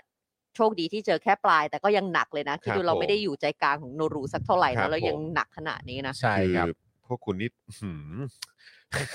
โนรูมาลงตรงนี้นี่ก็ล้นเลยฮะ ล้นฮะ ก็เต็มครับ ล้นเลยครับ ก็ เต็ ไม่ เลย ว่า ครับ จะอุโมงค์ยักษ์อุโมงค์อะไรก็มันไม่ไปอะค ครั รับบ ผม น้ำมันไม่ไป มัน อะฮะ มันเยอะจริง ๆ ครับ ครับ เนี่ยปัจจุบันพระรามห้ายังระบายน้ำไม่ได้เลย ยังไม่หมดเลยเหรอ่ะ คือไอ้ทางยูเทิร์น U-turn ไม่ได้ ใต้สะพาน จริงเหรอ ยั ยูเทิร์นได้สะพานรถเล็กห้ามเข้า จริง ไม่ ปะ เขา เนี่ ปิ ย ดกันเลยมันเนื้อหาใต้สะพานมันก็จะเป็นแบบตรงคลองๆหน่อยใช่ไหม เหรอ เออไม่ใช่ไม่ใช่สะพานยูเทิร์นใหญ่แต่เป็นแบบสะพานเล็กๆอะที่ข้ามคลอง อ๋ อะ อ แล้วให้ยูเทิร์นนั่นแหละไม่ได้สักอันเลย เหรอ มีอยู่ประมาณสี่อะสามอันอะไรเงี้ย แต่ ไม่ได้ ใต้ เลย สะพานยูเทิร์นที่เป็นสะพานเล็กโดยมากอะ อืม มันก็ติดคลองอยู่แล้ว อ่าใช่ คลองเล็กๆ ใช่ ที่มันจะเป็นสาย ก็ น้ำเอ่อขึ้นมา ำก็เอ่อขึ้นมา แล้วอันนี้ยังไม่ระบายเลย อ่า ซึ่งที่ทำที่คุณ เพราะ ชัด เพราะ ชาติ ตอนทีแรกก็จะถามว่าเออแล้วเขาไม่สูบออกหรืออะไรอย่างเงี้ยเหรอ อันนั้นมันเส้นเลือดฝอยแล้ว แต่ เนี่ย มันไม่ได้แล้วง มันไปไม่ได้แล้ว ใช่ใช่ นะครับ ใช่อืมครับ โดยเอ่อขณะที่ปริมาณน้ำในเขื่อนหลักเนี่ยนะครับ พบว่าปี 2554 เนี่ยมีปริมาณน้ำสะสมสูงสุดเป็นประวัติการณ์ขณะที่การระบายน้ำเนี่ยทำไม่ได้ครับ เพราะพื้นที่ท้ายเขื่อนเนี่ยมีน้ำท่วม น้ำท่วมที่เขื่อนนะครับ อืม ส่วนข้อมูลปริมาณน้ำกักเก็บใน 4 เขื่อนหลักลุ่มน้ำเจ้าพระยาณวันที่ 4 ตุลาคม 65 นะครับ ยังไม่เต็มความจุกักเก็บปกติครับ อืม อืม อ่า คือยังคือยังไหวอยู่ ถ้า 54นะเต็มไปแล้ว ยังยัง คือยังไหวอยู่ใช่ไหม ไหวอยู่ ที่เขื่อน ไหวอยู่ เขายังไหวอยู่ แต่ว่าแบบ นะครับผม เกรงแล้วนะ พอมานั่งคิดดูแล้วแบบอืม อื ไหวอยู่อืมโอเคครับ ส่วนปี 54 เนี่ยนะครับ มีพื้นที่ที่ถูกน้ำท่วมทั้งสิ้นเนี่ยนะครับ 15.9 ล้านไร่ครับ ล้านไร่ ในขณะที่ปีนี้นะครับ ในช่วงเวลาเดียวกันเนี่ย มีพื้นที่ถูกน้ำท่วม 5.3 ล้านไร่ครับ โอ้นี่คือหนึ่งในสามเลยนะ หนึ่งในสาม หนึ่ง ครับ ในสาม ผ เป๊ะๆเลยนะ ใช่ฮะ อืมครับ อย่างไรก็ดีครับคุณผู้ชมครับ หลังจากคอสช ได้ทำการรัฐประหารในปี 2557 เนี่ยนะครับ อืม ก็ได้ยกเลิกครับ ยกเลิกแผนบริหารจัดการน้ำ 3.5 แสนล้านบาทของรัฐบาลยิ่งลักษณ์ลงไปนะครับ อืม ซึ่งอันนี้ผมเข้าใจว่าก็คือเป็นเอ่อเหมือนแบบแผนบริหารจัดการน้ำที่ มันก็ต่อเนื่องมาหลังจากเกิดแบบมหาอุทกภัยไง ค่ะ คือคือมันมันก็เห็นแบบ มันก็เห็นแบบปัญหาที่แบบ เกิดขึ้น ชัดๆเลยอะ อืม ใช่ ที่เพิ่งเกิดขึ้นไปอ่ะ เออ แบบเต็มที่เลย คือแผนบริหารการจัดการน้ำอันเนี้ยที่ว่าเนี่ย อืม มันคือแผนบริหารจัดการน้ำที่ใช้คำพูดว่า ที่พวกคุณชอบใช้กันนะไอ้อย่างยั่งยืนอ่ะ เออ ม อันเนี้ย อันเนี้ย ใช่ อันเนี้ยจะทำ ไออัน ใช่ ที่ถูกยกเลิกไปอ่ะ เออ ถูกมองว่ามันยั่งยืนจริง ใช่ ใช่ ๆ เออ มันคือมันคือมันโดยส่วนใหญ่เขามองกันว่าอย่างนั้น ใช่ จริงๆ ใช่ คุณไปยกเลิกเขา ใช่ ซึ่งมีข้อมูลประกอบนะฮะ มี ค่ะ มีข้อมูลประกอบยืนยันว่าเออมันมันดู มันจะ มันดูยั่งยืนจริง ๆ อ่ะ ใช่ค มัน รับ ดูจะทำงานได้จริง ใช่ ครับ แต่ก็ยกเลิกไง ๆ ค่ะ โดยคณะรัฐประหารนะครับ ค่ะ ใช่ครับ นะครับ ผม แล้วก็ได้มีการแต่งตั้งคณะกรรมการกำหนดนโยบาย และการบริหารจัดการทรัพยากรน้ำ เมื่อวันที่ 3 กรกฎาคมปี อืม 57 โดยมีพลเอกชัดชัยสาริกัญญะนะครับ เป็นประธาน ทหารอีกแล้วเหรอครับวันนี้บริหารจัดการน้ำทหาร เขา ก็ ทำ เก่ง ทุก ใช่ไหม อย่าง ฮะ เก่งทุกอย่าง ม อย่าไป ครับผม พูดว่าทหารกันเหรอครับ ให้พูดว่าพลเอกอีกแล้วเหรอ อ๋อ ครับ ใช่ต้องใช้ว่าพลเอกแล้ว พลเอกเลย แต่ ฮะ ไอ้พวกนี้มันก็มีแต่ในพลทั้งนั้นบ้า อ๋อ สวก็ในพล เออ นั่งบอร์ดนั่นบอร์ดนี่ ก็ ก็ ทั้ ใน ง พ พ ล ล แม่งโยนหินไปไหนก็โดนหัวในพลหมดเลย ใช่ไง แปลกจริงๆ ในพลประเทศนี่เยอะ เยอะเยอะมาก ฮะจริงครับ คือตั้งขึ้นมาทำไมคนนี้เป็นประธานเรื่องอะไรนะครับ ครับ ก็เป็นประธานเพื่อจัดทำแผนยุทธศาสตร์บริหารจัดการน้ำของปี 2558 ถึงปี โอ้ 2569นะครับ ยถึงหกเก้าแน่ ก็แปลว่าก็ครอบคลุมถึงปีนี้ด้วยสิ ใช่ ใช่ครับ อืม ซึ่งอืม เออ อืมก็ครอบคลุมถึงปีนี้ด้วยสิพลเอกอะไรนะ พลเอก ชั ชัด ดชัย ชัยสาริกัญญะค เอ รับ อสาม อ่าก รกฎาคม 57 นะครับ ครับ มาเป็นประธานในการจัดทำแผนยุทธศาสตร์ อ่า บริหารจัดการน้ำปี 58 ถึง 69 นะครับ ทุกวันนี้ 65 เป็นยังไงครับ หกห้า65 นี่มันยังไม่เลย 69 ใช่ป่ะ โอ้ยัง ยัง ยัง ใช่ไหม ผม อ๋อ ครั ก็ บ อ ตั้ง ยู่ หลายปี โอ้ยังได้อีกหลายปีครับ 3.5 แสนล้านบาท อืม ยังอยู่ในงบประมาณ 58ถึง69อ้ายสุด ไม่ ยอด 3.5 แสนล้านนี่ยกเลิกไป อ๋อใช่อันนี้ยกเลิกไป อันนี้ยกเลิกไป แต่อัน เดี๋ยว เนี้ยเดี๋ยวมาดูว่าเท่าไห แต่ ร่ เดี๋ยวเราจะได้ดูว่ารวมๆทั้งหมดเนี่ยมันเท่าไหร่ ใช่ นะครับ อืม อ่ะพี่ปาล์มว่าสิ นะฮะเอ่อซึ่งคอรมอเนี่ยนะครับ ก็ได้อนุมัติใช้แผนดังกล่าวเนี่ยนะครับ ตั้งแต่วันที่ 7 พฤษภาคมปี 58 นะครับ โดยให้คณะกรรมการทรัพยากรน้ำแห่งชาติที่ขณะนั้นมีประยุทธ์ อืม ประยุทธ์เป็นประธานนำแผนยุทธศาสตร์ดังกล่าวไปปฏิบัติครับ อืม เก่งทุกอย่างจริง ครับผม ค่ะ คุณผู้ชมครับ เอ่อเพราะฉะนั้นพลเอกชัดชัยสาริกัลยะเนี่แต่ย ระยะเนี่ยฮะ เป็นประธานใน ครับ การจัดทำแผนยุทธศาสตร์ บริหารจัดการ ใช่ น้ำปี 58ถึง69 ใช่ นะครับ แล้วคอรมอเนี่ยก็อนุมัติว่าอ่ะเดี๋ยวเราใช้แผนนี้กัน อ่า นะครับ ในเดือนในเดือนพฤษภาคม 58 58 ก็คือในปีถัดมา ใช่ แล้วก็คณะกรรมการทรัพยากรน้ำแห่งชาติเนี่ยตอนนั้นเนี่ยประธานที่เอาแผนยุทธศาสตร์ไปใช้เนี่ยนะครับ ก็คือประยุทธ์นั่นเอง ค่ะ ครับ เพราะฉะนั้น ผม อยู่ภายใต้การเขาเรียกว่าความรับผิดชอบของประยุทธ์ แล้วก็พล ชัดชัย เอกชัดชัยสาริกัลยะ ใช่ครับ นะครับผม ทั้งนี้เนี่ยนะครับงบประมาณที่ใช้ในการบริหารจัดการน้ำภายหลังจากตั้งคณะกรรมการทรัพยากรน้ำแห่งชาติ ซึ่งจากข้อมูลสำนักงบประมาณที่เผยแพร่นะครับ พบว่าอย่างนี้ครับคุณผู้ชมครับ มา พบว่า มาเดี๋ยวเราจะบวกเลขกันเล่นๆดีกว่า พบว่า ในปี 2559 เนี่ยนะครับ ได้รับงบประมาณไปนะครับ 52,000 ล้านบาทครับ นี่คือปี 59 ในปี 60 ครับ ได้รับงบประมาณเพิ่มไปอีกครับ เป็น 54,000 ล้านบาทครับ ในปี 61 นะครับ ได้รับงบประมาณเพิ่มไปอีกครับ เป็น 60,000 ล้านบาทครับ ในปี2562 ยังคงไม่ลดครับ ได้รับงบไป 62,000 ล้านบาทครับ เพิ่มขึ้นมาอีก เพิ่มขึ้นมาอีกครับ ในปี 63 เนี่ยลดลงนะครับ เหลือ 56,000 ล้านบาทครับ 56 เขินมั้งเขิน เขิน นะแต่เขิน ลดลดลด ลดหน่อยลดห แต่ น่อย ประเด็นคือเขินได้ไม่นานครับ ครับ พอเข้าปี 64 ปี เนี่ยนะครับ แล้ว ได้รับงบไป อุ๊ย 65,000 ล้านบาท อันนี้ ครั คื บ อสูงสุดเลยนะ สูงสุดเลยฮะ มัน ปี เงิน ที่ เฟ้อ แล้ว ป่ะมันมีภาวะเงินเฟ้อป่ะตอนนั้น โควิดเหรอ โควิดเลยต้อง ไม่ เปิด รู้ เพิ่ โค ม วิดหรือเปล่า ไม่ไม่รู้อ้างอะไรนะ เงินเฟ้อหรือเปล่าเออ ในปี 2565 เนี่ยนะครับ ได้รับงบประมาณไป 63,000 ล้านบาทครับ ครับ รวมแล้วเนี่ยนะครับ ได้รับงบประมาณในการบริหารจัดการน้ำทั้งหมดเนี่ยนะครับ ทั้งหมดนะฮะ อืม ตั้งแต่ปี 59 ที่เราพู ที่ ด เมื่อ มา กี้บว เนี่ ก ยนะครับ กันมาเนี่ย ทั้งหมดเนี่ย 412,000 ล้านบาทครับ สี่แสนล้านครับ มากกว่า 5.3 แสน เออ ซึ่ง สามจุด อ่ะ3.5 แสนล้าน ใช่ครับผม ซึ่งมากกว่าแผนบริหารจัดการน้ำ 3 5 0 0 0 0 ล้านของรัฐบาลยิ่งลักษณ์ที่คอสชเนี่ย ยกเลิกไปอีกนะครับ คือถ้าจ่ายเยอะขนาดนี้มันก็น่าจะดีกว่าไหม เพราะอะไร เพราะมันแพงกว่าตั้ง 62,000 ล้านนะครั ใช่ ใช่ครับ มันแพงกว่า เนี่ย 62,000 ล้าน บวกเลข นะค กั รับ นไม่ต้องกดซ้ำอีกทีเพื่อความชัวร์เนี่ย ใช่แล้ว เออ ทำไมทำไมทุกวันนี้ดูมันไม่ได้มีอะไรดีขึ้นเหรอครับ แล้วไอ้ที่น่าแปลกใจมากเลยนะคุณผู้ชม ก็คือว่า อ้าว แล้วไอ้ที่คุณชัดชาติเนี่ย หรือว่าหลังจากคุณชัดชาติเข้ามารับตำแหน่งเนี่ย อันนี้ อืม พูดแค่เฉพาะกรุงเทพมหานคร เออ ไม่รู้ว่ามันอยู่ในแผนยุทธศาสตร์ที่เกี่ยวกับการบริหารจัดการน้ำหรือเปล่า ค่ะ อืม แต่อย่างไรก็ตามในเมื่อผู้ว่าคนก่อนเนี่ยก็เป็นองคาพยพเดียวกัน อืม อ่า กับผู้ที่เข้ามาจากการรัฐประหาร ค่ะ นะองคาพยพเดียวกันก็คือเพราะว่าเขาก็เขาก็ได้รับการจิ้มเลือกมา ใช่ ใช่ไหมครับนะก็คือคุณอัศวินนั่นแหละ ค่ะ ใช่ นะครับ แล้วมันเกิดอะไรขึ้น อืม ทำไมหลังจากที่คุณชาติชาติมารับตำแหน่งเนี่ย เออ เจอว่ามีท่อที่ไม่ได้ถูกขุดลอกเนี่ยเย ใช่ อะแยะมากมาย ใช่ แล้วงบประมาณที่จริง ๆ แล้วเนี่ยแผนของคอสชเองเนี่ย มะแพงกว่าของยุคยิ่งรักษณ์เนี่ยตั้ง 60,000 กว่าล้านเนี่ย อืม ใช่ ทำไมแค่ลอกท่อแค่เนี้ย เออ ยังไม่เกิดขึ้นเลย มันเป็นไปหมด เกิดอะไรขึ้น แล้วพอเรามามองในวันเนี้ยที่แบบกรุงเทพน้ำก็ท่วมวันก่อนพวกคุณติดอยู่บนท้องถนน 6 ชั่วโมงคนอื่นอาจจะหนักกว่า อื อื ม ม ท่วมเข้าบ้านอะไรต่าง ใช่ ๆ เละเทะกันไปหมดเล เอย อ คือมันคืออะไรครับ4ี่แสนกว่าล้าน ใช่ งบประมาณบริหารจัดการน้ำของพวกคุณที่แพงกว่ายุคอีปูเนี่ย ใช่ อีปูจำนำข้าวเนี่ย ใช่ แต่เก้า แล้ว แพ ก็ งกว่า ทำ ห กั กหมื่นล้านนะคทำกัน รับ ตั้งแต่ปี 59 แล้วด้วย ทำ นะ กันตั้งแต่ปี 59 แล้วด้วย ใช่ ไม่แล้วอีกประเด็นหนึ่งก็คือว่า ไอ้งบประมาณที่ว่าเนี่ย ผมไม่ได้ดูแค่เรื่องเกี่ยวกับวัสดุก่อสร้างหรือเชิงกายภาพของมันนะ อืม ผมดูไปถึงว่าทำไมถึงมีเวลาที่ณตอนเนี้ยคุณชัดชาติมาบอกถึงจุดอ่อนน่ะ อืม แล้วบอกถึงเรื่องเรื่องเกี่ยวกับองค์กรอะไรต่างๆนานาที่มันซ้ำซ้อนซึ่งกันและกันน่ะ อืม ผมมีความรู้สึกว่างบประมาณเหล่านี้มันเป็นงบประมาณที่สามารถปฏิรูปองค์กรได้เลยนะ ใช่ คือมันควรจะ เข้าใจ แก้ปัญหาที่คุณชาติชาติเนี่ยเอามาเล่าเอามาแชร์ ให้ประชาชนคนกรุงเทพฟังเนี่ย เออ หรือว่าให้สื่อฟังเนี่ย ใช่ คืองบประมาณเยอะขนาดเนี้ย เออ สี่แสนล้านและแพงกว่ายุคอีปู ซึ่งคุณบอกว่า โอ้ยมันแบบว่ามันไม่โอเคมันไม่ดี แล้วก็เป็นยุคที่มีการสอการ ใช่ ทุจริตหรืออะไรก็ตาม เออ แต่แล้วทำไมล่ะครับ แล้วอันนี้ล่ะ ทำไมล่ะครับ จนตอนนี้เนี่ย มันดูไม่ได้คือปัญหาที่คุณชาติชาติออกมาพูดเมื่อ ไม่ถึงเดือนเองมั้ง จุดอ่อนจุดแข็งอะ จุด นะ อ่ ฮะ อนจุดแข็งที่ไปพูดในงานเสวนาอะไรสักอย่าง อ่า เนี่ยทำไมปัญหานี้ไม่ได้รับการแก้ไขในปี 2 ปีที่ผ่านมาคุณทำมาตั้งแต่ปี 59ไม่ใช่เหรอและกรุงเทพคือเมืองหลวงไม่ใช่เหรอ เออคือประเด็นก็คือว่าเมื่อมันเริ่มในปี 59 เนี่ยนะครับ เมื่อมันเริ่มในปี 59 เนี่ย ณ ตอนปี 54 มีน้ำท่วมใหญ่ กรุงเทพก็โดนหนักเช่นเดียวกัน อืม เริ่มตอนปี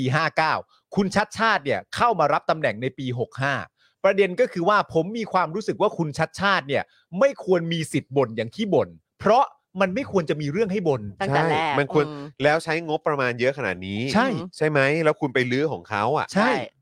แล้วถ้าคุณลื้อของเขาคุณต้องทำได้ดีกว่าสิ ประเด็นคือคุณรื้อของเขาเสร็จเรียบร้อย คือ เนี่ย คือคุณลื้อรัฐบาลเขาด้วยการ อืม ปล้นอำนาจเขาแล้ว เออ คุณมาลื้อแผงเขาอีกนะ ใช่ แล้วไหน เออ แล้วประเด็น ไห ก็คือว่าหลัง ผล จากที่คุณรื้อแผนงานเกี่ยวกับเรื่องน้ำของเขาเสร็จเรียบร้อยที่มีการวางแผนกันว่าจะใช้เอ่อดูแลเรื่องน้ำท่วมได้อย่างยั่งยืนเนี่ย คุณไม่ได้รื้อแล้วคุณก็ทิ้งขว้างนะ อืม คุณรื้อไปเสิทธิ์เรียบร้อยแล้วคุณก็ออกนโยบายใหม่มา ออกนโยบายใหม่มาออกองค์กรมา แล้วก็งบประมาณนี่ไม่ได้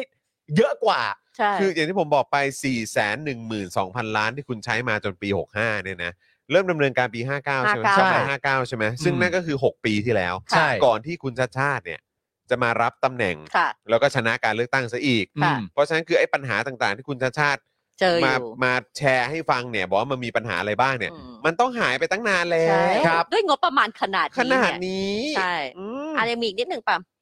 คือนอกจากนี้นะครับยังไม่นับรวมนะครับที่รัฐบาลประยุทธ์เนี่ยมีการเบิกงบกลางครับ เงินสำรองจ่ายฉุกเฉินเวลาที่มีภัยพิบัติน้ำท่วมก็ต้องเบิกไปใช้นะครับ อืม เช่นปี 2563 นะครับ มีการเบิกจ่ายงบกลางเพื่อบรรเทาผลกระทบภัยแล้งและน้ำท่วมไปถึง 6 ครั้งด้วยกันครับ ซึ่งถ้าเกิดว่ามีการเบิกใช้อันนี้ยกตัวอย่างของปี 63เนี่ย ครับ หลังการดำเนินการตอนปี 59 เออ ก็คือเท่าไหร่ 4 ปี ใช่ครับ ค่ะ 4 ปีแล้วก็ยังต้องมีการแบบว่ามาเบิกจ่ายงบกลางเพื่อบรรเทาผลกระทบภัยแล้งและน้ำท่วมถึง 6 ครั้งด้วยกันอีก 23,000 ล้านอีกเหรอเนี่ย ถูกต้องครับ และในความเป็นจริงในปี 63 เนี่ยนะครับ ได้รับงบไป 56,000 ล้านบาทอยู่แล้วนะครับนะฮะ คุณทำงานกันยังไงเนี่ย วงเงินรวมทั้งหมดเนี่ยนะครับก็ 23,000 ล้านบาทครับ นั่นแหละครับ แต่ว่า นี่นะครับ แต่ว่าเงินเงินทั้งหมดอันนี้คือไม่นับ 23,000 ล้านนี้ก็ได้นะครับ อืม ที่เขา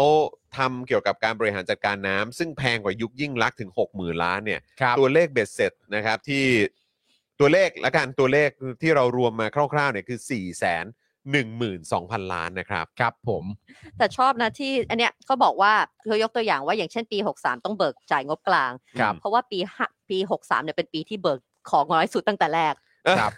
ขอน้อยมาก็เลยต้องไปเบิกไม่พอ แล้วมันคือปีถัดมาที่มันเด้งขึ้นไปเยอะ ที่มัน ปะ เป็นเป็นหกพัใช่นห้า อ่า ใช่ ครับผมตอนนั้น เพราะว่าอ๋อ แหมปีหน้า อุตส่าห์ลดให้แล้ว ปีผ่านนะไม่พอ ไม่ผ่านเลคยรับ ต้อง ผม เบิกงบกลาง ต้องเบิกงบกลางค่ะ นี่มันบอกบริหารจัดการวางแผนกันยังไงวะเนี่ยเออนะครับ ก็ชัดฮะ คุณผู้ชมครับก็มีอัปเดตมานะครับ เท่าที่นั่งดูในโซเชียลมีเดียนะครับแล้วก็ทางผู้สื่อข่าวต่างๆนะครับ ก็ขอขอบคุณข้อมูลเพิ่มเติมจากสื่อหลาย ๆ สำนักด้วยละกันนะครับ ครับ อย่างอันนี้ก็มีทางไทยรัฐนิวส์ขอบคุณคุณซิกแซกด้วยนะครับ คุณซิกแซกเนี่ย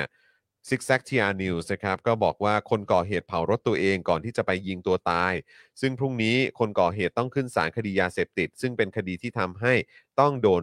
ที่อาจจะโดนไล่ออกจากราชการตำรวจใช่ไหม ครับ เออนะครับ ก็คงโดนไล่ออกไปแล้วแหละ หรือว่าให้ออกเรียบร้อยแล้วแหละ แต่คดีเนี้ยก็คงพรุ่งนี้คงจะมีการต้องขึ้นศาลนะเนาะเออในประเด็นนี้นั่นเอง แล้วก็เขาก็มีการเอาไทม์ไลน์มาครับ 3 ชั่วโมง 36ศพนะฮะ ครับ เปิดไทม์ไลน์อดีตตำรวจคลั่ง กราดยิงศูนย์เด็กเล็กนะครับ ที่หนองบัวลำพู ซึ่งอันนี้ก็เป็นทางไทยรัฐนิวส์คือเขาก็บอกว่าตอนเที่ยง 50เนี่ยคนร้ายก่อเหตุกราดยิงศูนย์เด็กเล็ก แล้วขับรถหลบหนี ชนแล้วก็ทำร้ายชาวบ้าน อันนี้คือเที่ยง 50นะครับกำลังจะบ่ายโมงอี ค ก รับ 10 นาทีบ่ายโมง อืม พอบ่ายสองครับสอพอสอพอเมืองหนองบัวลำพูประกาศติดตามตัว นายปัญญาคำราบ ตอนบ่ายสองนะฮะ ครับ หลังหลังจากที่คนร้ายก่อเหตุกราดยิงไป อืม ตอนเที่ยง 50 เออ ม ตอนบ่ายสองสอพอเมืองสอพอเมืองหนองบัวลำพูประกาศติดตามตัว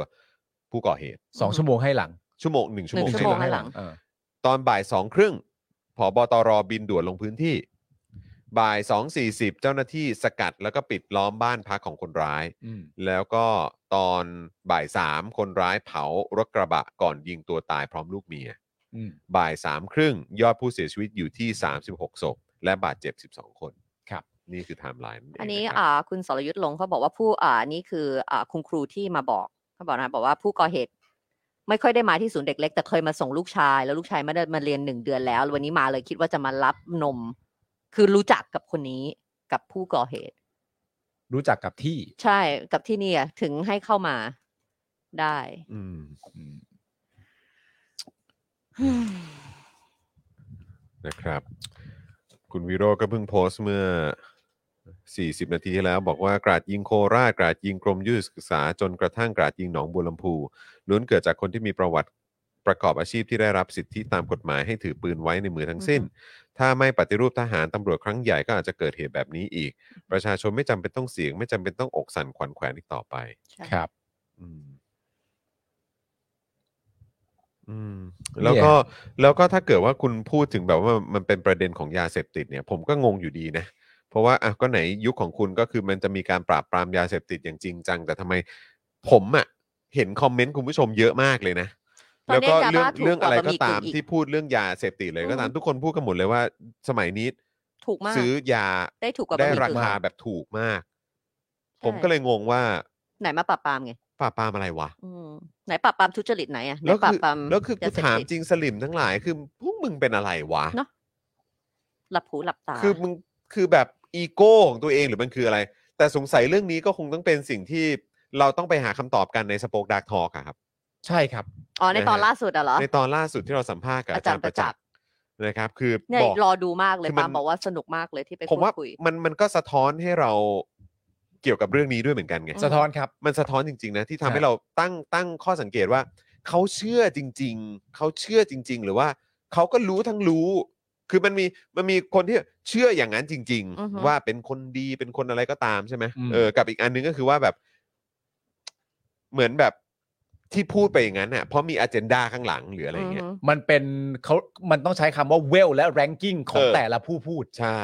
ว่าแต่ละผู้พูดมีตำแหน่งแห่งหนยังไงบ้าง ใช่ ในแต่ละตำแหน่ง ใช่ แต่ประเด็นนะตอนนี้ก็คือว่า มันเหมือนคนในสังคม แต่ผมไม่เข้าใจนะว่าคุณแม่งจะแม่งจะใจร้ายได้ขนาดไหนกันเชียววะ อืม ที่แบบ จงๆนะ อารมณ์ว่า ใจร้ายจริง ใช่ฮะที่แบบอยู่ในอารมณ์ว่า เออ ถ้าจะเสียใจอ่ะพร้อมเสียใจด้วยกันหมดนะ อืม แต่ถ้าเกิดว่าเสียใจแล้วมีการมาบอกว่าเป็นการกระทำของรัฐอะไรต่างๆนานานั้นนู่นนี่อ่ะไม่ให้ให้เสียใจอย่างเดียว อืม มีสิทธิ์ได้แค่เสียใจเท่านั้น ๆอืม นี่ เนอะ เป็นเวลาเสียใจเมื่อเป็นเวลาเสียใจต้องเสียใจอย่างเดียว ไม่ใช่เวลามาก่อให้เกิดการเปลี่ยนแปลงอะไรนะตอนนี้มึงบ้าเปล่า เออ ซึ่งเนี่ยแหละมันคือไทม์ของการเปลี่ยนแปลง จริง ตอนนี้เลย จริง แต่ก็ก็ก็เอาเถอะคือคือจะพูดยังไงดีคือเอาเถอะคือหมายความว่าถ้ามึงจะดันทุลังอยู่ต่อ อืม ก็เนี่ยแหละมันก็จะเป็นช่วงเวลาของการเปิดโปงเปิดแผลอะไรของพวกคุณอีกเยอะครับ ใช่ ยิ่งอยู่นานมันยิ่งมันยิ่งเป็นส่งมัน ใช่ มันส่งผลกับคุณ ไม่แล้ว จริงๆ ผมมีความรู้สึกว่าคุณต้องคิดกับตัวเองให้ได้นะ อืม ถ้าคุณเชียร์แล้วคุณชอบมากจริง ๆ ลองถามตัวเองจริงนะแบบว่า หลังจากคำพูดของไอ้ป้อมอย่างเงี้ย อืม ยัง ก็เขาติดยาจะให้ทำยังไง ล่ะ แล้วเมื่อคุณฟังคำพูดนี้เสร็จเรียบร้อย ถ้าคุณตอบตัวเองได้แบบ เออ ก็จริงของป้อมว่ะ เออ ผมว่าคุณต้องคิดกับตัวเองดีๆ แล้วนะ ใช่ จริง ๆ ครับ หรือคำพูดของป้อมนะก่อนหน้านี้ว่าพวกคุณรู้ไหมล่ะจะให้ทำยังไงอะดู อืม ในเหตุการณ์ที่มีคนยิงกันเหตุการณ์นี้เป็นเหตุการณ์ที่ อาวุธปืน อดีตตำรวจ ยาเสพติด ป้อมซึ่งเป็นรองนายกที่มึงชอบมากบอกว่า ให้ทำยังไงก็เขาติดยา ถ้ามึงตอบตัวเองว่า เออ ที่ป้อมพูดก็มีเหตุผลว่ะ อืม คุณก็ต้องคิดกับตัวเองดีๆแล้วนะ ใช่อ่ะแต่ก่อนที่มาเราข่าวเราหมดละ ครับ เครียดๆละ ครับผม ขอคุยเรื่องเมื่อวานหน่อยนิดนึงคุณเล่า เมื่อวาน เรื่องอะไรกันเหรอ อ๋อ คุณเล่าเรื่องอะไร เมื่ กัน อวานเหรอครับ เล่าเรื่องอะไรกัน มีการโยนโบว์ ลิ่ง สีมาแล้ว สีอยากจะแบบว่ามาขยายความเรื่องนี้ให้คุณผู้ชมกันดีกว่า แต่ว่าจริงๆอันนั้นมันก็เท่าไหร่เกือบมันก็เท่าไหร่ยี่สิบปีแล้วนะ ยี่สิบ เดี๋ยวจานแบงค์เตรียมเลยนะ ยี่สิบสองปีได้ไหม ใช่ใช่ไหม สองปี คือถ้าเกิดคนที่ดูเมื่อวานเนี่ยก็จะรู้ว่าเราอ่ากำลังพูดถึงเรื่องอะไร อ่า ว่ามีสองหนุ่มเขาได้เล่าสตอรี่กันไป เด็ก ใช่ อายุแบบมสามใช่ไหม ใช่ เรื่อง ใช่ ราว ใช่ อะไรอย่างเงี้ย ใช่ใช่ กลัวคุณผู้ชมไม่เห็นภาพ อ๋อครับผม เราก็เลยเอารูปของเด็กสองคนนี้มาให้ดู เหตุการณ์วันนั้นน่ะเหรอ ไม่ใช่เหตุการณ์วันนั้น แต่หน้าตาเด็กสองคนนี้มาให้คุณผู้ชมดู ไหนฮะ น่ารักน่ารัก ให้ดูหน่อยไหนอาจารย์แบ๊วขึ้นให้หน่อยได้ไหมคะ โอ้โห โอ้โหปาล์มนั่นมึงเหรอเนี่ยเออซ้ายสุดเนี่ยคือนั่นนั่นนั่น นั่น คือ คือ จิ๊บ เจ๊บนะคะ อจิ๊บ หลายคนเนี่ยอาจจะอยากจะรู้ เห็นแล้วก็คิดถึงนะเออ เอามาให้คุณผู้ชมดู เออแล้วก็ นะคะ ขวานั่นก็เป็นจิ้งจกตัวหนึ่งนะฮะ ครับผม เสื้อสีดำนะฮะจิ้งจกตัวหนึ่ง นี่เอามาให้ดูนี่ ถ่ายถ่ายสติ๊กไอถ่ายแบบโฟโต้มีอะไรใช่ไหมน่าจะอย่างนั้นป่ะ เออมัชื่อเขาเรียกว่าอะไรนะ ไม่อะไรอ่ะไม่ใช่ เออมันชื่อ ถ่ายสตู อะมันชื่อแบบเหมือน ชื่อแบบอะไรนะ แล้วก่อนมันโฟ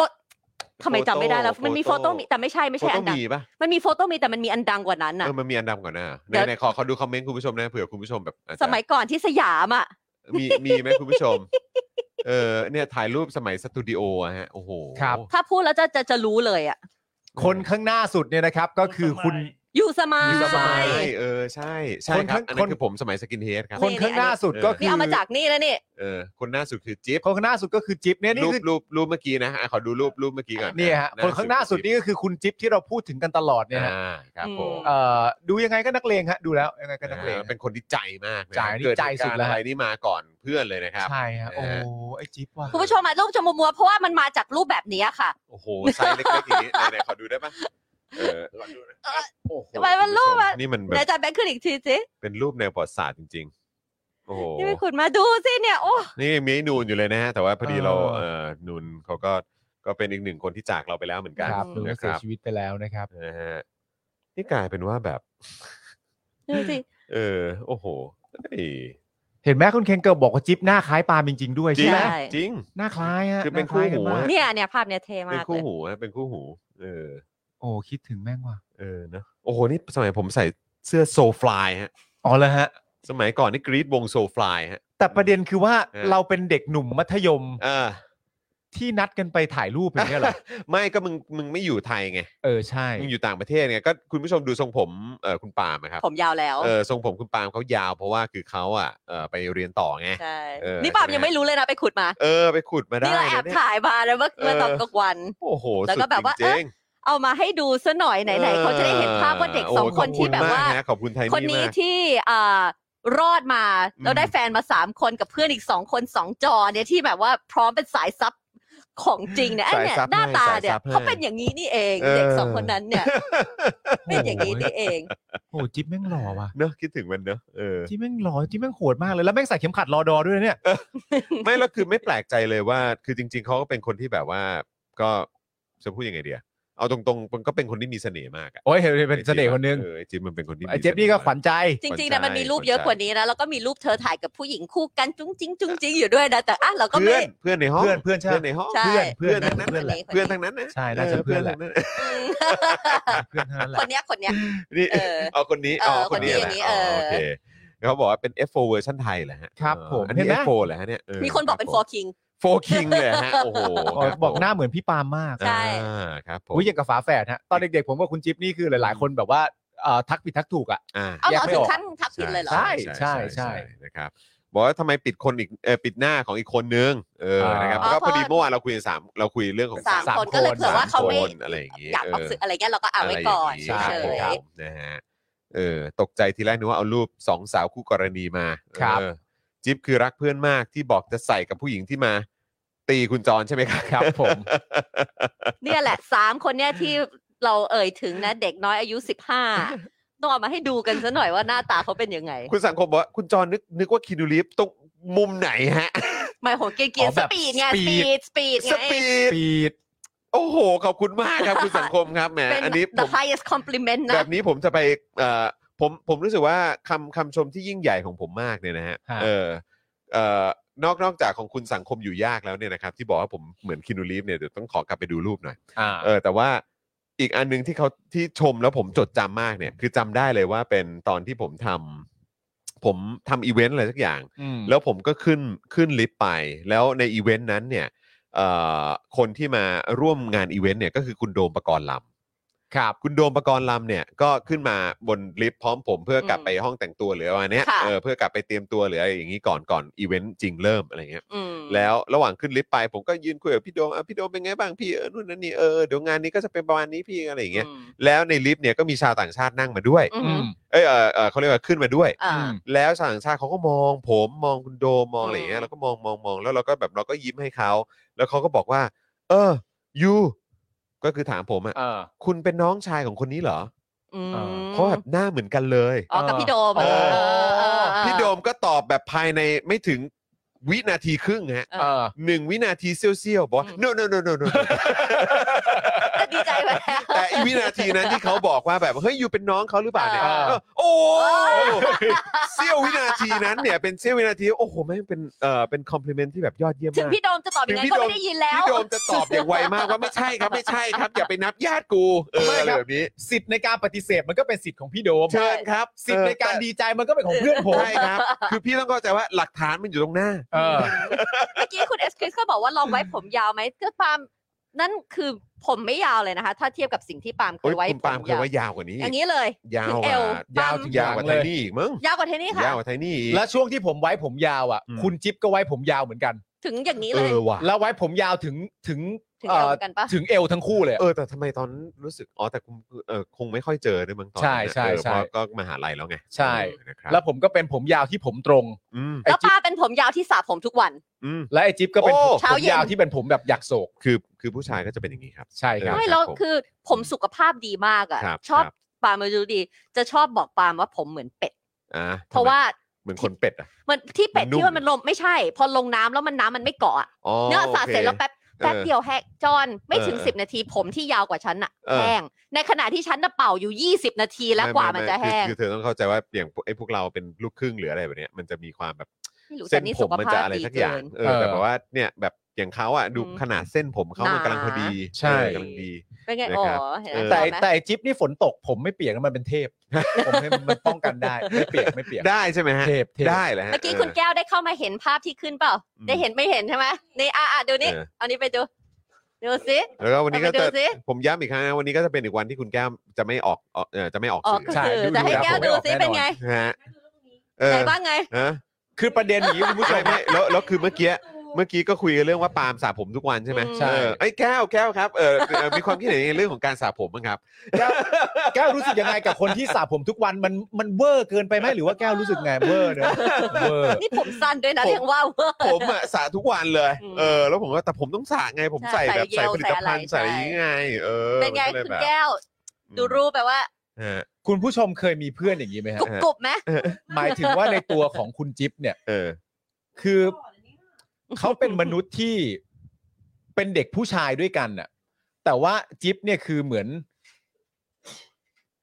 ขี่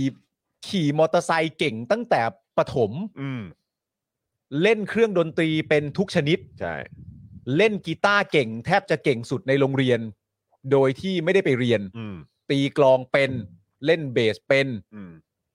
เอ่อเตะฟุตบอลได้เก่ง อืม เล่นสนุกเกอร์ ก็แทบจะเก่งที่สุดในโรงเรียน เขาเป็นแบ็คแฮม เป็น นะ นัก แบ็คแฮม กีฬาบาสเป็นนักกีฬาฟุตบอลอ่านี่เหมือนกัน อืม คืออะไรที่แบบมีความ เป็นอารมณ์แบบผู้ชายผู้ชายอ่ะ มันมันมันมันสุดน แม่งสุดหมด นสุดน แม่งสุดหมด นสุดมันสุดอืม นะก็เลยเอามาให้ จริงๆ ดู เพราะรู้ว่ามีแต่ว่าโอ้โหใช้เวลาหาอยู่สักสักแป๊บหนึ่งอะคิดตั้งแต่ โอ้โห เมื่อวานแล้วว่าแบบเออเอาให้คุณผู้ชมเห็นหน้าตาเด็กสองคนนั้นหน่อยที่ อืม แบบว่าช่วยร่วมด้วยช่วยกันมาตั้งแต่ แต่ดีใจ มหนึ่งอะ ดีใจเพราะก็เห็นเห็น เห็น รูป จิ๊บ จิ๊บเออ ใช่ เ รู้ว่าต้อง ใ ชอบ เอ รู้ อ ว่าต้อง คือ ชอบ ผมเริ่มเข้าใจแล้วแหละเรื่องของแบบ คือพอโตขึ้นแล้วเราแบบเจอรูปเจออะไรแบบนี้เนาะเออนะบางทีตอนเด็ก ๆ เราไม่ได้รู้สึกว่ามันเป็นเรื่องใหญ่ขนาดนั้นน่ะ ใช่ เออก็คือก็เริ่มเริ่มพอจะเข้าใจเพื่อนๆหลายคนที่แบบว่าบางทีก็แบบอุ้ยไอ้เรื่องของการถ่าย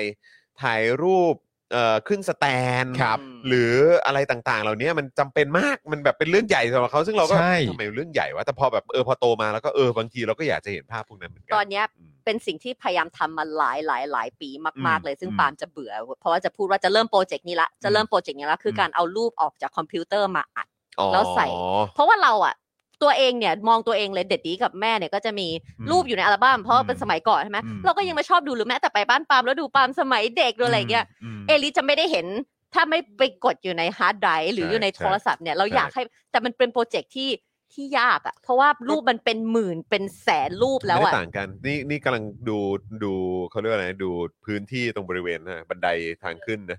เออหรือว่าแบบเหมือน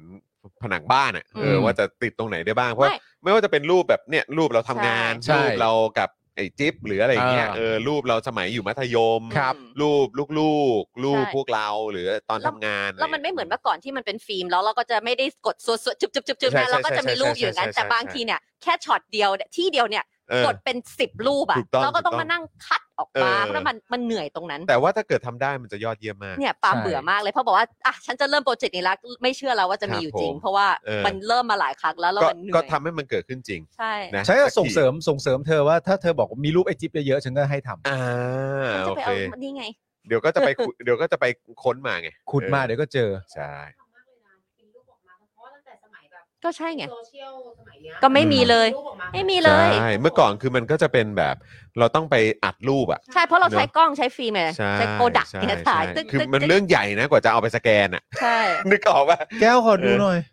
คิดถึงจิ๊บ นึกถึงเจฟนะครับ อืม อ่ะโอเค นะ คุณผู้ชมนี่เดี๋ยวส่งบ้าน ใช่ เจนสองกลับไปหาน้องเอริก่อนดีกว่านะครับเพราะ ครับ ถ้าเป็นไปได้ก็ไม่อยากจะเสี่ยงเรื่องของฝนเหมือนกัน ใช่ นะครับแน่นอนนะครับวันนี้ก็เป็นวันที่ 6 ตุลานะครับ ก็อยากให้คุณผู้ชม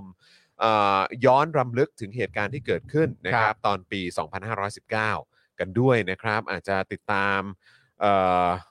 ข้อมูลนะครับทางประวัติศาสตร์นะครับ ที่คุณผู้ชมสามารถเสิร์ชหาได้ในอินเทอร์เน็ตครับซึ่งตอนนี้มีอยู่อย่างกว้างขวางนะครับไม่ว่าจะเป็นเหตุการณ์รายละเอียดที่เกิดขึ้นนะครับ รายชื่อของบุคคลที่เกี่ยวข้อง แล้วก็คนที่สูญเสีย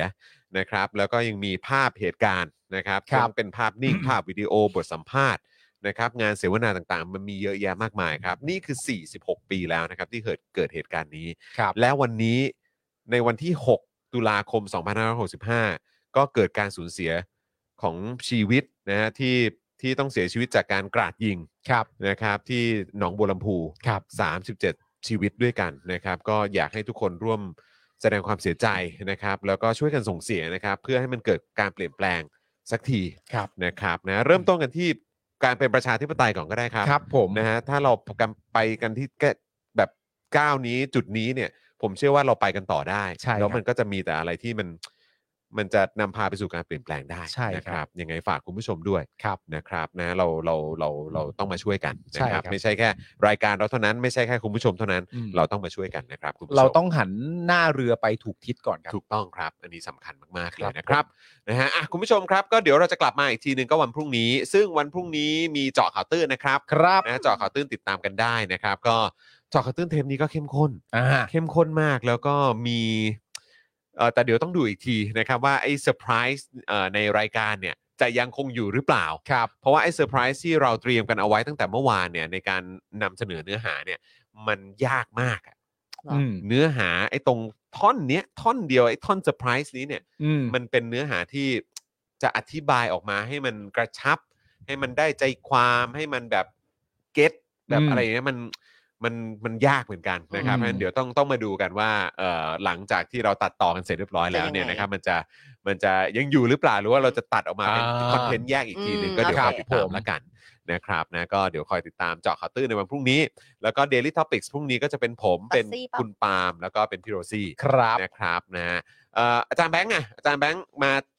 มาวันพรุ่งนี้ด้วยหรือเปล่าหรือเฉพาะกิจวันนี้ มาวันเดียวครับ อ่าวันนี้เฉพาะกิจวันนี้นะครับนะส่วนใครคิดถึงอาจารย์แบงค์นะครับก็เดี๋ยวอดใจรอนิดนึงนะค ค รั รั บบ เดี๋ยวอาจารย์แบงค์ก็จะมาเอ่อแวะเวียนกับเราเอ่อเป็นการ เรื่ เฉ อยๆ พาะกิจกันอยู่เรื่อย ครับ ๆนะครับนะแล้วก็เอ่อไทนี่ล่ะ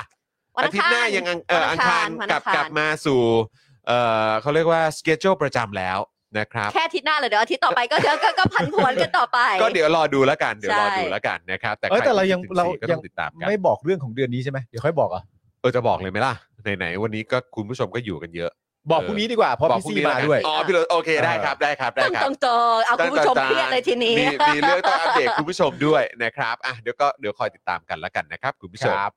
นะฮะ โอเค เอ่อคุณลีอ๋อครับ สวัสดีคุณลีด้วยนะครับแหมวันนี้เราเข้าเนื้อหาข่าวแล้วก็การสัมภาษณ์กันค่อนข้างไวนะครับ ใช่ ก็เลยต้องขออภัยคุ ไม่ ณ ได้ ผู้ช ทั ม กทยสัก บางที เท่ไหร่ อาจจะไม่ได้คุยหรือว่าทักทายกับทุกท่านแบบว่าเจ้มจนเหมือนแบบทุก ๆ วันที่ผ่านมาใช่ครับ ด้ว เนี่ยยคุณทา นะ กา รับ ชิตามข่าวหนองบัวลำอ่าเราก็อัปเดตเรื่อยๆ ก็สามารถ ใช่ เดี๋ยวพอเราอ่าปิดไลฟ์ก็ย้อนกลับไปดูได้เลยเรารายงานมา ใช่ ตั้งแต่ ครับ เริ่มเลยค่ะ นะฮะแล้วก็ช่วงต้นรายการนะครับหลาย ๆ ท่านอาจจะไม่ได้เอ่ออยู่ตอนที่เราสัมภาษณ์พี่ด่างนะครับ ใช่ นะฮะทนายเอ่อกฤษดางนุจจรัตน์นั่นเองนะครับ ค่ะ ก็สามารถไปติดตามการสัมภาษณ์ย้อนหลังกันได้นะครับ ครับ แต่วันนี้หมดเวลาแล้วครับคุณผู้ชมครับนะขอบพระคุณคุณผู้ชมมาก ๆ เลยนะครับที่ติดตามพวกเรานะครับ ผมจอมินยูนะครับนะจอนดึกดึกๆใจดี ครับ นะ ดึก นะ ดึ ฮะ กใจดี เอ่อคุณปาล์มนะ ตาม ครับ การท่ารถไฟเปล่า เอออะไรนะ ใช่ป่ะการ เออ ท่า เออ รถ สรุป ไฟ เอา ไหม สรุปเอาชื่ออะไร เอาเอาชื่อเดิมไป อ๋อดึกดึกๆงานดีไปก่อน มึงจะมาถามกูตอนเขานั่งอยู่ข้างๆทำ อ๋อ ไม โอเค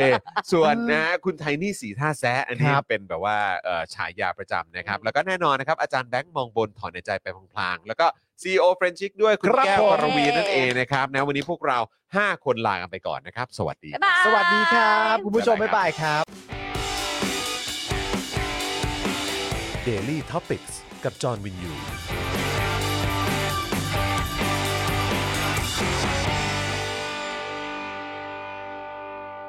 ซัพพอร์เตอร์ ซัพพอร์เตอร์ พวกเราอยากได้ซัพพอร์เตอร์ ซัพพอร์เตอร์ ซัพพอร์เตอร์ พวกเราอยากได้ซัพพอร์เตอร์ ไม่มีเงินก็ไม่เป็นไร แต่ถ้ามีเงิน สมัครซัพพอร์เตอร์ ซัพพอร์เตอร์ ซัพพอร์เตอร์ พวกเราอยากได้ซัพพอร์เตอร์ ซัพพอร์เตอร์ ซัพพอร์เตอร์ พวกเราอยากได้ซัพพอร์เตอร์ กดง่ายง่ายๆแค่กด จอยด้านล่าง หรือว่ากด subscribe